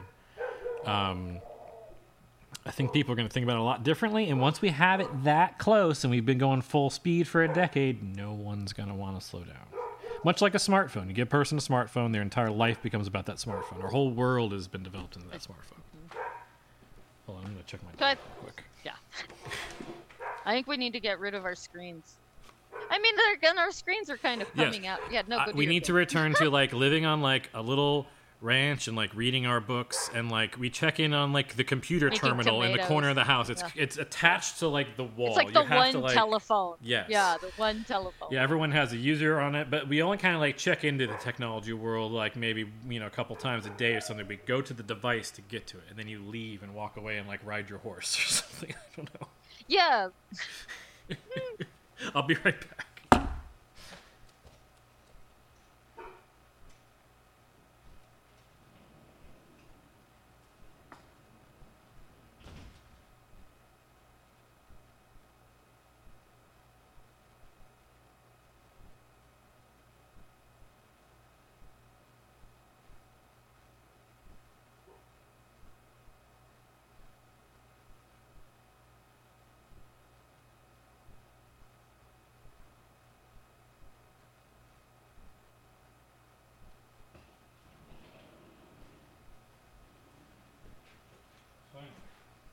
So.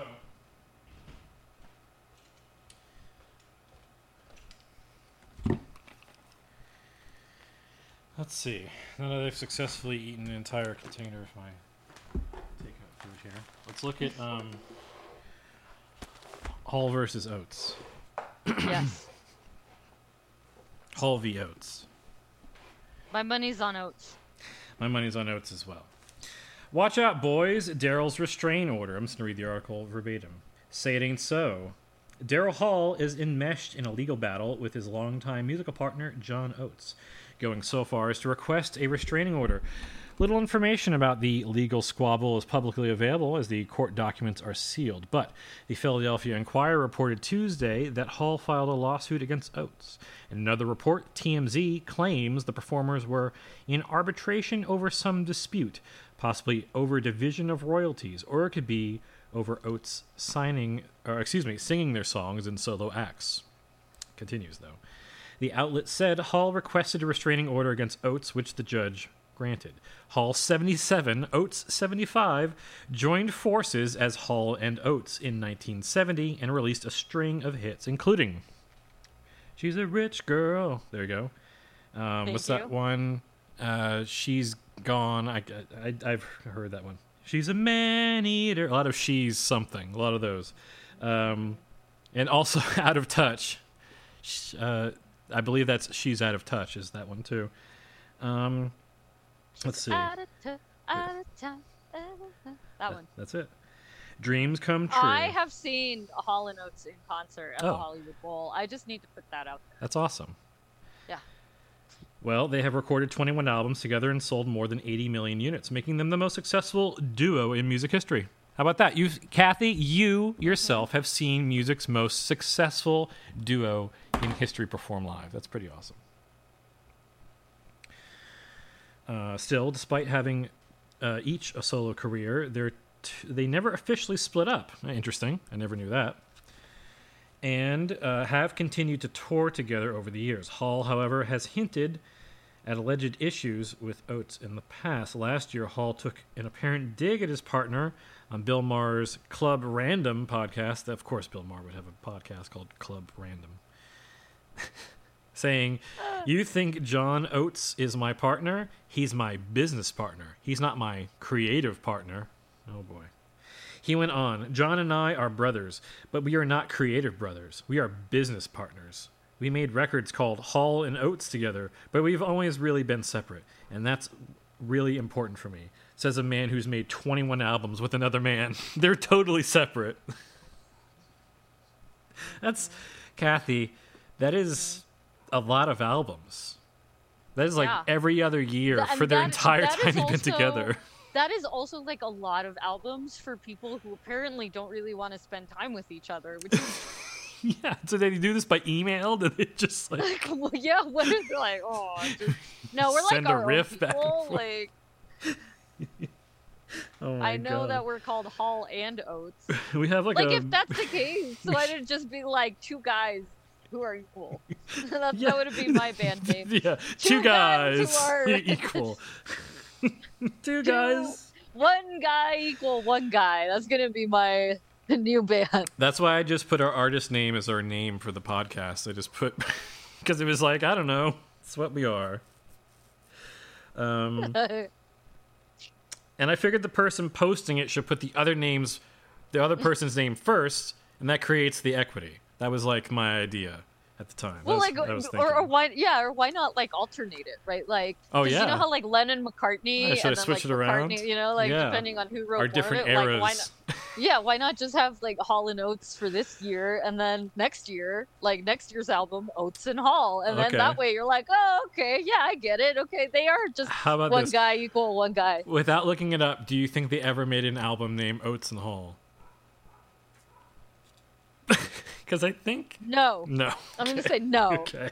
I'm gonna say they were like, I'm sure the like marketing team at like They'd be like confused. yeah, their A and R guy or whatever was all like, "Oh, no, you're gonna confuse the market." But I think if you had gone Oates and Hall, Hall and Oates, Oates and Hall, Hall and Oates, like I think eventually by album number six, everyone would have figured it out, right? Like we're, Yeah. Uh, I mean, maybe they didn't believe in themselves. Like maybe it's like, well, what if we only come out with one album? Hall, We'll Hall- never be Oates and Hall then. Yeah, how about this?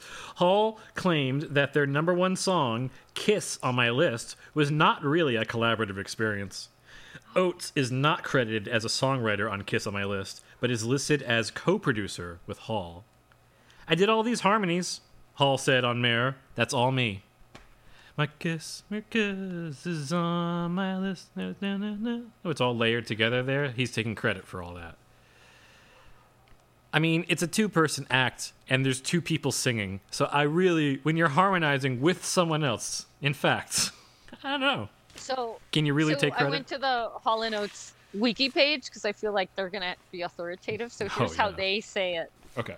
Okay, so they they start by saying Daryl Hall and John Oates redirects here for their 1975 album. See Daryl Hall and John Oates parentheses album. Oh. Daryl Hall and without the ampersand and John Oates, commonly known as Hall ampersand Oates, are an American pop rock ampersand B duo formed in Philadelphia in 1970. I think that might be the name of the episode, but please continue. Rock ampersand are- roll. yeah, oh my god. roll. Though they are commonly referred to Hall ampersand Oates.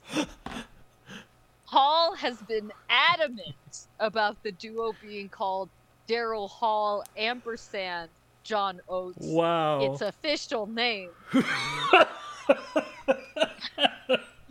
is the best part of Oh my god. That's the best thing that could have come out of us reading about this. Hold on, hold on. There's still a couple more lines, really. Hold on. Okay, please. Though they are commonly referred to as Hall ampersand Oates. Oh, I'm sorry. Uh, they have been credited on albums as Daryl Hall ampersand John Oates, and sometimes as Daryl Hall John Oates, no commas, no ampersands on all of their U.S. releases. Okay, so when you go down to members, because it has been identified as a duo, it'll say musical duo, and then it says Daryl Hall. Here's what he's responsible for: vocals, okay, Yeah. guitars, okay, Right. keyboards, okay, Okay. mandolin, Oh wow. That's sexy. vibraphone. Oh, okay. That's that like little one you play Oates, like on up the here. other hand. Okay. I don't know. I have no idea. I'm guessing. I don't know. oh, there's a photo of the vibraphone. Okay. Oh, it looks like it's uh, it looks like a xylophone. I you and I would probably have called it a xylophone, but I Oh, guess okay. it's different than a vibraphone. But Okay. I guess it's only important to vibraphonists. Yeah, they Oh, real they are also known as vibraphonist, vibraharpist, or vibist. Oh, how about a, v- a, v- hold on, I almost said Those it right. vibes. A revisionist. Hold on. yes, that's what I was trying to say. Revisionist. Uh, so Hall ampersand Oates um, are currently at a disagreement over unclear um, terms. They're, no one really wants to own up to what they're really a disagreement about. I mean, they couldn't even agree on the ampersand or the and. They can't. They can't agree on what they're disagreeing That about. one's easy. Clearly, the ampersand. it yeah, just looks it's cool. attractive. It's Then like M and M's. It's auto, It's like a stolen. You get to use that ampersand. That's You built know, in. and now now they could now they could open a coffee shop. They could call Hall and Oats, oh right? man. Like, and just Mhm. it'll be in that font, you know, yeah. that Etsy font. You know what I mean? Yeah. Mm-hmm. No, I'm I'm I'm ready. No, I'm I very think- excited. I want to see uh, a Hall and Oates um, like ice cream and chocolate shop right next to like Ghirardelli in San Francisco. Oh, wait, hold on. right next to the Ben ampersand Jerry's.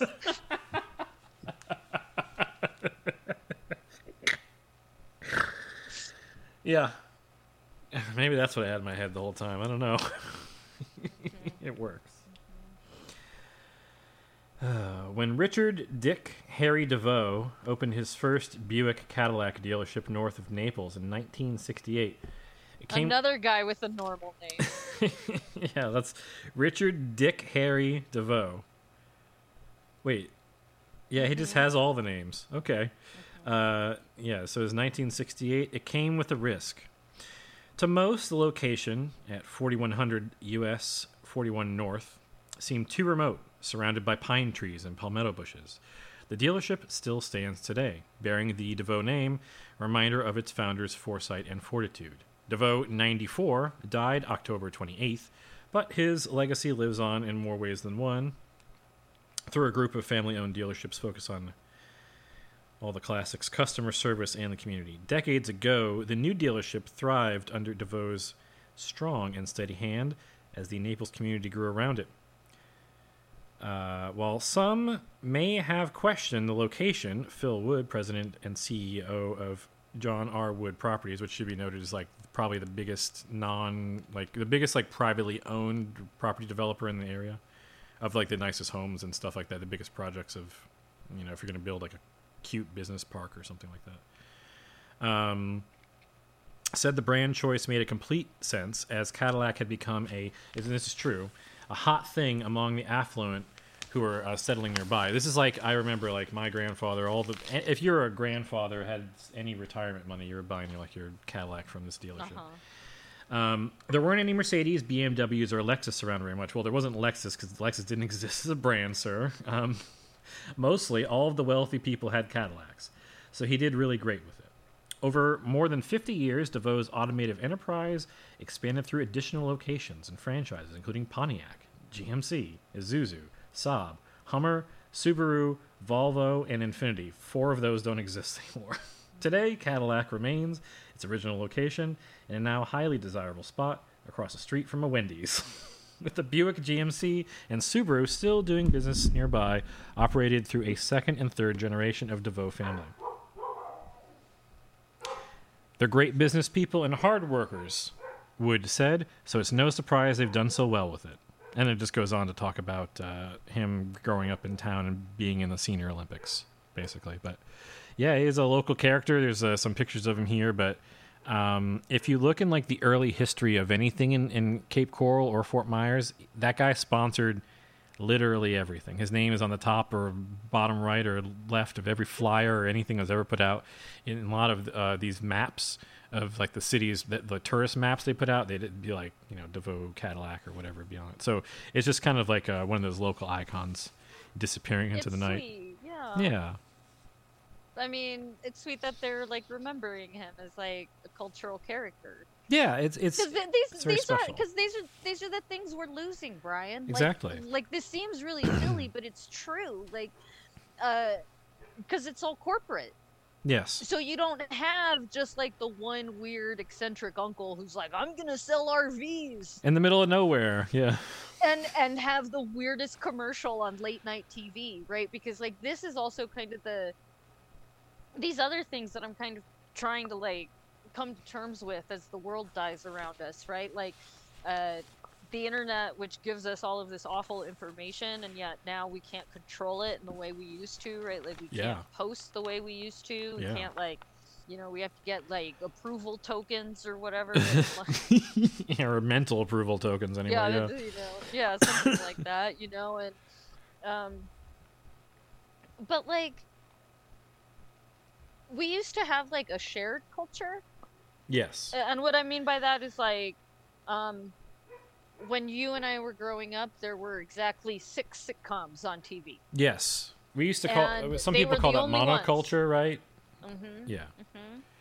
So like the monoculture, yes, right? But the opposite of that, the plurality of the culture, what it's also done is fragmented us, right? Yeah. Because now we don't have this like so so think of like what a phenomenon it was even when episodes of Twin Peaks, episodes of the X Files, episodes of whatever were about to drop. The new WWE SmackDown Yeah. which was rare. Which was it wasn't like every other weekend. It was like WrestleMania Yeah. once a year, huge, like big deal. Like get tickets, pay per view, watch it a week later on regular TV because you're poor, whatever. Fine, but it was only the one. Yeah. And so like it was like on the zeitgeist, right? And now it's like I used to be able to name wrestlers because it was monocultured enough, at least that it was like easily digestible, even if I didn't know much about it. I could name wrestlers. I could be like Hulk Hogan is also now doing a Lunchables commercial, yes. And so I could that crossover. I was like, oh, okay, I understand what wrestling is. And now, and uh, and again, this is like, like I'm trying to like kind of feel it out. What it's created is like a monotony now, where no one has seen what you've seen, and therefore no one can talk to you about it unless they happen to have been watching it at the same time, right? Like. And so now that opportunity to be at the office on Monday morning around the water cooler, like, hey, did you see that one big episode of Sex in the City? Every, it's on. It's all everyone's talking about. You couldn't even participate in that because now everyone's like, like who's like what show is like that? That's like cultural. The last one I can remember was Game of Thrones, and that wasn't as even as huge as that was. It was never as big as like Friends was, or you know, any of those. I mean, Friends is probably the biggest example. Maybe, you know, I'm sure there was some dramas maybe after that. You know, ER was a big thing. That might have been before that though. But oh, Sopranos was like a huge. Was the whole kind of country talking about Sopranos? You know, in that way. Yeah, yeah. I mean, it's not like you know, But I think that's when we're starting to fragment, right? Yeah, Because you're that's right. also like the rise of like cable, and right? that's I- and mean- that's yeah, you're right. That breaks the whole formula of what we're saying too. Yeah, you're right. And so now I think we're all like trying to connect to like some random subculture, and people like as opposed to which, again, which isn't really a problem. Then that's what the monoculture creates. It creates a subculture that is in itself a monoculture. So if you're emo, there's a prepackaged list of bands you're supposed to be listening to, like My Chemical Romance or whatever. And if you're a Swifty, there's a prepackaged look with sequins and ruffles that's there for you, and there's also a list of other artists that are acceptable and not problematic because they're nice to Taylor Swift. Yes. And then same thing with like literally anything else, Any right? sphere, So yeah. like any sphere, like so it's this monoculture, even as it's trying to be like really unique, right? Which is why we have all the Michaelas with the extra GHs Uh-huh. you're still just a Michaela. Your name isn't really that special, you know. And uh, Michaela is just Michael with an A. When it was the It's true. Brianna, you know, like I think that is a name, isn't it? People say it is Bri- now. Brian- Brianna. Is that a name? Oh yeah, no. Brianna. Yeah. How about that? I never thought about that one. Huh. I'm I'm concerned about. So that's also why I'm concerned about how real any of this is, right? Because like you have all of these monoculture AI fans who are like, this is exactly what it's like, and it's like, yeah, but you don't like talk to anyone. How do you know that's what it's really going to be like? Like nobody knows shit. How about this? I say that the back and forth that these folks have about that AI stuff, like whether or not it's going to destroy the world, is completely purposeless anyway, because it is going to proceed at whatever pace it proceeds at. And even if you restrict it in the public eye, outside the public eye, they're going to be doing everything that's all the dangerous stuff anyway. So it's all going to get there no matter what. And those people who Like, work on those projects will come back to the other projects and spread it all around anyway, and it won't matter. There's no secret information programming. Well, this is also what seems strange to me, Brian. Like, so I've I've said this so many times in the sphere of politics when I'm like at city council, and people are like, "Aren't you scared about crime?" And I'm like, "No, I- I'm. No one's mugging me. No one's assaulting me at the ATM on Paseo de Peralta and Alameda. That's just simply not happening. Yeah. Right? But what is happening is I'm going to actually like hit a pothole in my bike, go head over heels and crack my skull open, right, or whatever, and then get hit by a car, even if my helmet works, right? Like, because Yeah. traffic in the city is awful. And I guess what I'm saying is we're still focused on the wrong risk. Because even if I were to believe the AI accelerationist fear mongering or whatever the fuck all of that is, like, Yeah. oh, AI is gonna kill us. I'm like, we're killing us, yo. Like, we're the ones. We got air quality that's shot to hell. We got genocide being, you know, carried out in front of our very eyes while we're like powerless to do a yeah, goddamn turned thing into a normal it. event. Yeah. I can't do anything about the plastic packaging at the grocery store, so that even if I decided today that I did not want to use any plastic material anymore ever in my life, I'm still fucked. Yeah. It's the not even an society has set me up to fail, right? So, uh, and then even if I could, now I'd have to worry about, oh, I have to be a trad wife and afford mason jars to get rid of all the plastic. Like, who has that money? Yeah. Nobody has that. So and also, yeah, all those specialist avenues that are getting you away from all those things become like someone's weird hobby, and so it's super expensive. Like, So if I'm going to hand wring about how AI is killing us, why am I not hand wringing about the more obvious threat? The plastic in the ocean, the like air, the the petroleum, the climate acceleration. And I think Brian, here's where it's coming to me. I think yet again it comes back to this thing, this idea that you and I have been attacked by leopards before. ah, yes, yes, And I guess for our listeners who weren't privy to that conversation, Brian and I once talked about how is it that people are aware of their surroundings, let's say, or are aware of risks and dangers, right? So when I go to a restaurant, the most actual threat in front of me is food poisoning. The second biggest threat is that there's some weirdo with a gun who's just going to decide to start opening fire on it. So, I have two things that I can do. One, wash my fucking hands, and then two, I guess I just have to keep my eyes on the door.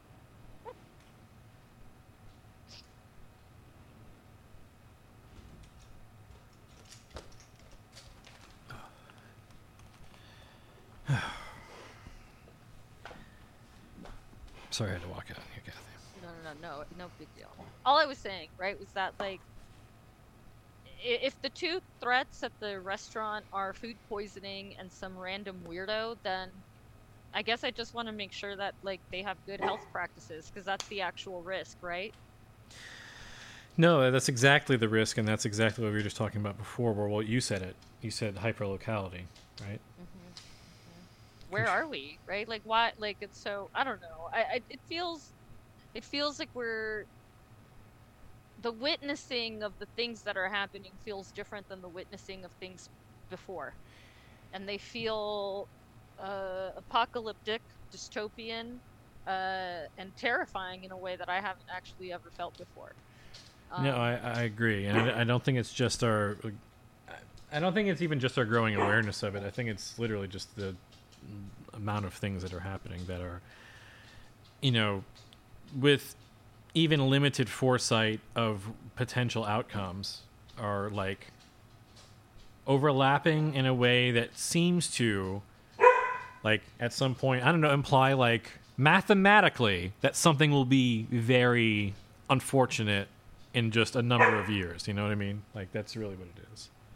Oh, she wants dinner. But yeah, like well brian this might be a good time anyway. yes. Hold on, might I just be dinner time for all of us yes, I think that's actually a good idea. Um, I want to read very quickly about cursive coming back, and then we can end because I think this is very strange and cute. Uh, cursive comes back now that kids can't read grandma's letters. Many schools wrote off the handwriting style in an era of keyboards, but push revives it. This is in the Wall Street Journal like a couple weeks ago. Uh, Sarah Randazzo, Compton, California. Actually, didn't read that before. In a classroom in Anderson Elementary on a recent Thursday, third graders lined up to have their pencils sharpened to a crisp point before beginning a cursive lesson. The students put graphite to paper, copying simple sentences like, Do you want to jump into this pile of leaves? Music played lightly in the background of the otherwise pin drop silent room. Teacher Bertha Robles said she heard clatter or chatter during independent lessons like math, but focus reigns during cursive. They're very into it, she said. It's something new to them. The scene is set to play out across California when a new law goes into effect in January, mandating cursive instruction for all elementary school children in the state. The words look much cooler than normal words, Anderson Elementary third grader Nathan Walters said, while practicing his looping script. Let's see. Hold on, let's get there. Here we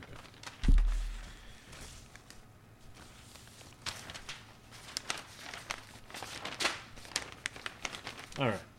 More than a decade after many wrote the obituary uh, for the handwriting style because of widely adopted Common Core curriculum standards that made no mention of it, cursive is making a comeback. New Hampshire passed its own cursive mandate this year, and Michigan legislators pushed a bill that would strongly encourage schools to teach it. About half the states now have a law or state standard requiring cursive instruction, many of them passed in recent years. Uh, let's see. California legislator Sharon Quirk-Silva, who scripted the California law, has had cursive on her mind since meeting then Governor Jerry Brown at 2016 dinner.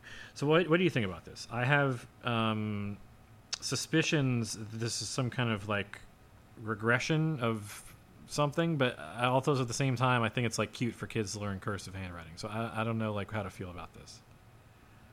Um, I think in the like, I think it's less about regressiveness. I do think that in brain development, um, so uh, so here's something that has bothered me for a long time as a math teacher, and that is when math teachers tell their students to not count on their hands.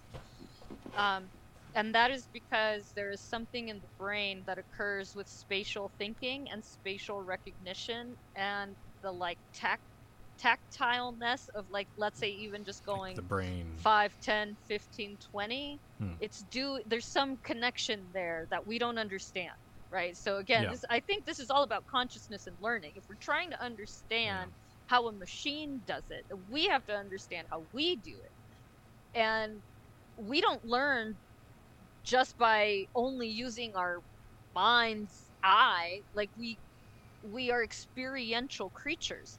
We know for example that the Yeah. very creation of a tool becomes an extension of our body somehow. E- even something as simple as a fork in human brain is like this is a tool a car too right? So a calculator our fingers these are all tools for us and when i look at how ancients used to count a lot of ancient civilizations did not set up numerical counting with like symbols they were doing tactile representations like an abacus Mm, mm. or uh, in Peru and South America, they were using the quipu, which is basically a knotted rope or a thread, and they would put knots in various locations to indicate the number and place, right? So basically an abacus, but I know like, that that's a rope? features heavily in Death Stranding. The the the Quipu. Yeah. So, and other civilizations would use their hands for complicated counting and arithmetic. So you and I learned in grade school one, two, three, four, five, ten fingers on our hands, 20 on our toes, right?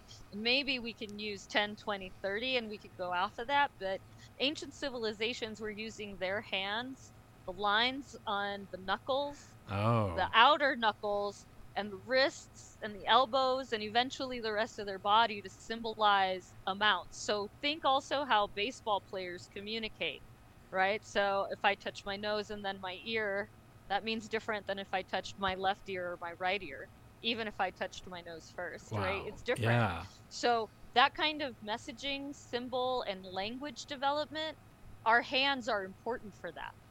So Wow. counting Damn. and being able to go 5, 10, 15, 20 while we're touching something, even like counters or movement, we learn it better.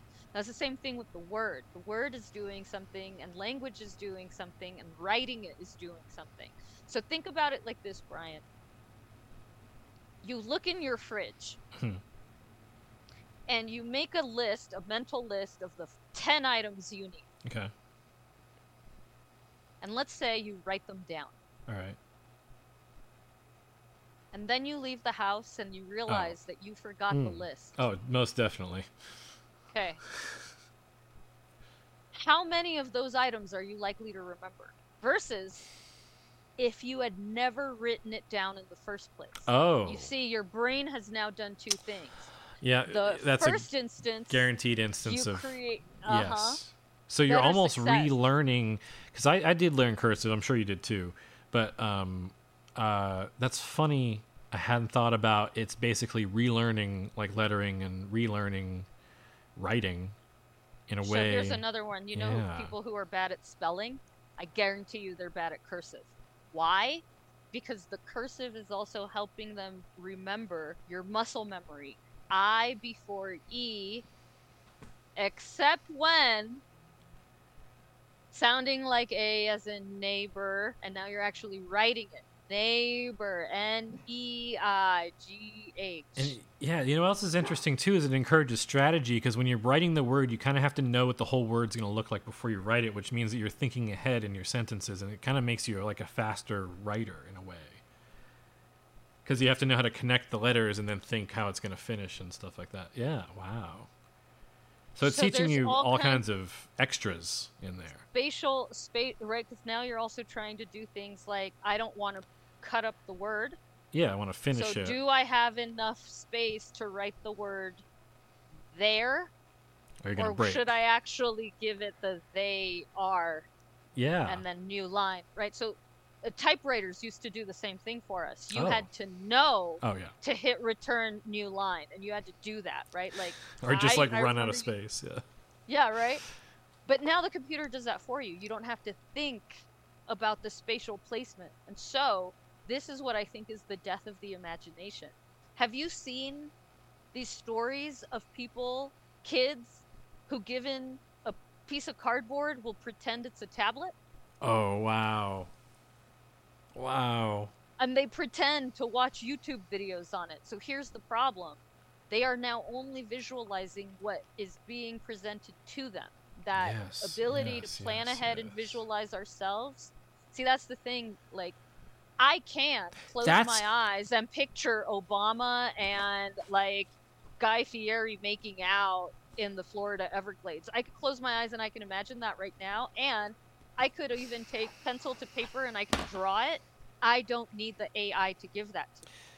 It's just a shortcut, but I already imagined it. See, the AI couldn't imagine anything I didn't already do. Even the prompts are something I came up with.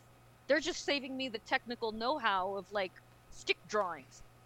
I would have just gotten somebody to commission it for me. I'm if I'm not a talented painter, what difference does it make? But I'm not learning shit. I'm not learning. I'm not becoming a better painter. Um, Yeah. I'm not becoming a better gauge of foreground, background, shading, lighting. I'm not learning shit. Something's wrong. and I'm really worried about how that indicates. Like I've been reading a little bit about, and, and I want to like we can talk about it at some point, like not right now exactly, because I do want to keep reading more about it. But like yeah. YouTube radicalization is like a huge thing, and not just like political radicalization, but you can radicalize, of course, anyone to any specific kind of idea, or you know, just a brand or something like that. And I think that how uh, widely known that it that is so like how all, every brand now knows how powerful that effect is, and that is almost like a cult in its own way. The way that um, every YouTube channel is essentially able to, every large YouTube channel at this point that has enough of a following, whatever that level is, now has their own automatic kind of like built-in group, and it's not even just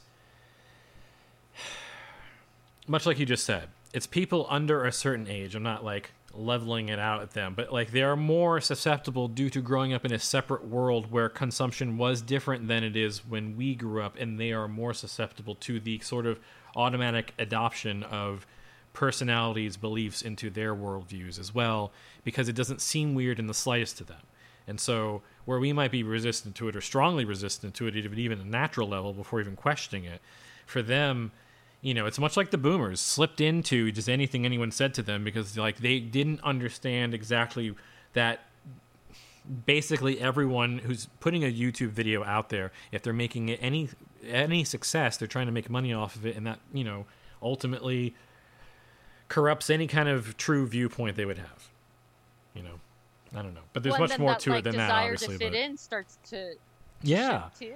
you know, like the Ian Miles Cheong, like talking to you know Elon, like he has anything to say to him, looking like a total tool, saying like Grand Yeah, Theft right. Auto is like, oh, you, I couldn't play through the beginning I'm of Grand Theft Auto either. Grand Theft like Auto. what? Like, Like, what are you saying? And then they literally like the community note. I love that community note. Dude wrote Oh, two hundred. the community The note. community note eventually adopt. This is the fucking best community note ever. Community note. Ian Miles Cheong has written over two over 255 articles about Grand Theft Auto 5 for like GameRanx.com. it's about like you know strategy tips and shit. Not only has he played, it, he's played it like extensively and played it for like to write guides for it. Total bullshit. I could never kill a cop. He might as well. It's crazy. what pussy. Yeah, and he, meanwhile he's like adding Elon, like, yes, of course, Daddy, it's it's all true. I also can't play Grand Theft Auto. I'm a baby. Like what? Very strange behavior, but that's that's what it is. So excited about Florida Grand Theft Auto. Mm-hmm. Oh, Ryan. yeah. I'm very excited to play. Yeah, play. maybe that's what I'll end with here. I'll, I'll, let me, I'll let me screen share that real quick so you can hear Mm-hmm. Tom Petty. Um, there you go. Let me go to the Tom all the notes. I think I already had it. Yeah, that's the song that plays in the um in the trailer. Oh, in the really is that what it was? yeah, it's it was Tom Petty's. So I, there's a whole article about um, the Tom Petty connection now. Funny. Yeah, because he um my it's funny. My aunt was actually a groupie for Tom Petty. Um, That's cute. yeah, when she was much younger, she was very well. She's still alive. She's a very sweet lady. Um, Tom Petty no longer with us, but when he was still around, he um, talked about how much he enjoyed his song. Um, oh, what was that song that he had in um, Grand Theft Auto San Andreas?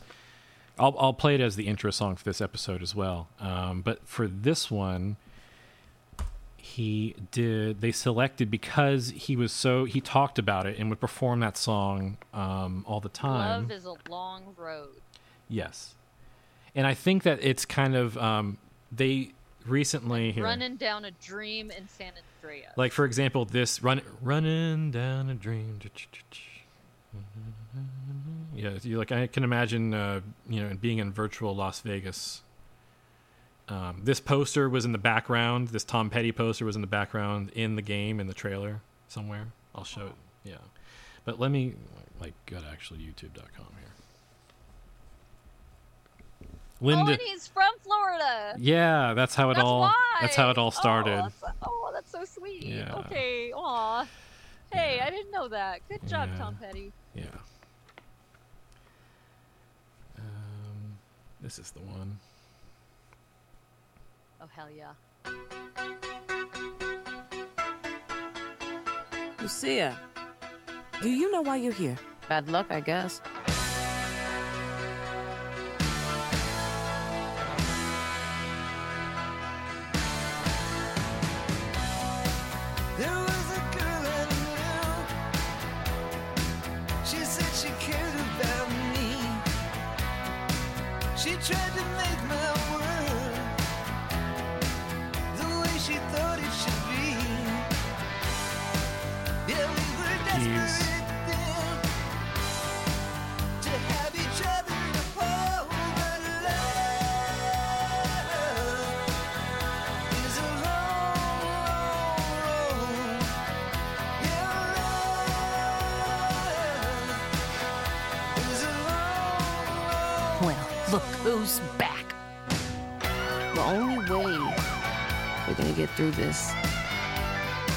Sticking together, being a team.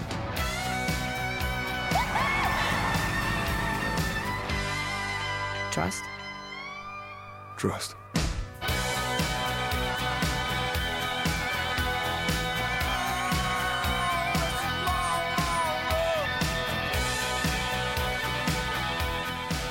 Yeah, so I mean, I have a lot to say about that, but the whole thing is very accurate. It's really cool. Um, it's uh, I'll I'll have more to say about it, I'm sure, in the future. But there is no doubt that they are um, going completely. Here, let me switch so I can back to your face here.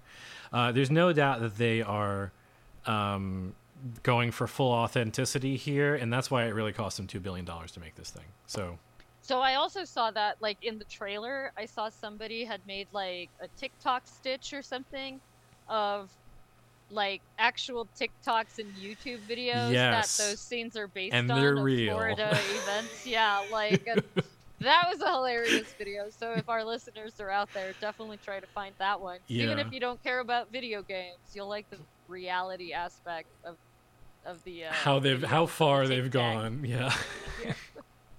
I, I think that um, it's really exciting to see that there's a there's a scene in there specifically of uh, the Thrill Billy Mud Club, as they call it in there, that Mhm. it actually features like it's a thing that happens in our area where they do like m- like mudding with vehicles. It's kind of like a like imagine like a monster truck rally that like your whole family and all your friends like go to and like kind of have like a you know like a like a I don't know you're going camping and you're like having like a tailgate for like three days basically you know and you're gonna watch like like, cars like drive through mud and everyone's bringing their biggest cars and their atvs and their whatever and they're all getting muddy and, and some people are trying to bring them to like test if they've like made the coolest mud truck and are trying to like break them on purpose and stuff So it's and- like an air show or oh, something. Oh, it definitely- it's- like, it's- you know what? People like It's a from like all over. Totally, and everyone's bringing all their different stuff, and Wow. it started kind of just north of us in Port Charlotte. I guess it's actually where you would call it, but that's what our fictional city is called, Port Gellhorn. So Southwest Florida is now known as Port Gellhorn in the Grand Theft Auto world. It should be pretty wild, and just from a couple of screenshots, I can tell like, in certain things are in certain areas. It won't. It's not going to surprise me at all. There's a certain intersection that I've seen that I'm sure one day when the game comes out, I'm going to go and try to like identify where it is, and I'm assuming it's sort of just north of where this city is. Like I could see that they're they've been there, and they probably were there like a few years ago, in fact, because I don't think it's actually like that anymore. But But what, it looks like now. but if we yeah, went into right? Google Maps and looked at then when they did their reference photos, then it might would be, be right. same. Yeah. So we'll That's see. how I feel. we'll see in I- two when- years. when we're doing the like GTA Five because it's just LA, and I'm like, oh look, that's my apartment. it's so funny. I mean, that's that's what it's going to be like. It really is. I mean, it's going to be unbelievable. And that's the most reality issues thing of all for me is seeing that. You know, not. I thought for a long time they're going to do Vice City. They were kind of telegraphing that for a decade. It felt like because they were. It's like the only city in the Grand Theft Auto world they wouldn't talk about in those games was Vice City. It's because they were like waiting. To, they're trying to keep it like locked off from anything so they don't interpret what's going to happen in the future. And so you know, and now it's not Florida anymore. Original Vice City was in Florida. This is Leonida, Yeah. but you know, Ponce Yeah. de Leon discovered the place. That's why it's called Florida anyway. So that's the tie-in. Um, but yeah, it's pretty wild. It's Very really, fun. really crazy. So yeah, Yay! I'm gonna You go know what? enjoy I'm very eager. Yeah, eager to eventually get an AI car where we can drive down a virtual Miami, but like the real virtual Miami, if that makes sense. Because that's coming. Oh yeah, We're uh, we're waiting for Grand Theft Auto this, where we're actually right now crashing into the streets of Santa Fe, which would be badass, honestly. I It'd be think fun. well, their original name for the project was that uh, was Project Americas, and their idea was that they were going to go region by region, recreating the country and, and changing like what would be coastline of the top of Florida, and then just kind of hand waving and saying, "Oh, it was there the whole time," and now we're going to do, you know, Georgia up north to like you know. That's that was the idea, and apparently that's still like what they're trying to do, and that's why they've actually even been um, they've said as much in their in their public announcements that they'll be expanding like region by region in coming years for DLC and stuff. They can say that for certain because of their projections based off Grand Theft Auto Online making more than the film industry each year. So that's kind of kind of that. It's fun. Well, Brian, Let's go. reality sure is cool. Yeah, let's go enjoy virtual reality a little bit as it's Friday.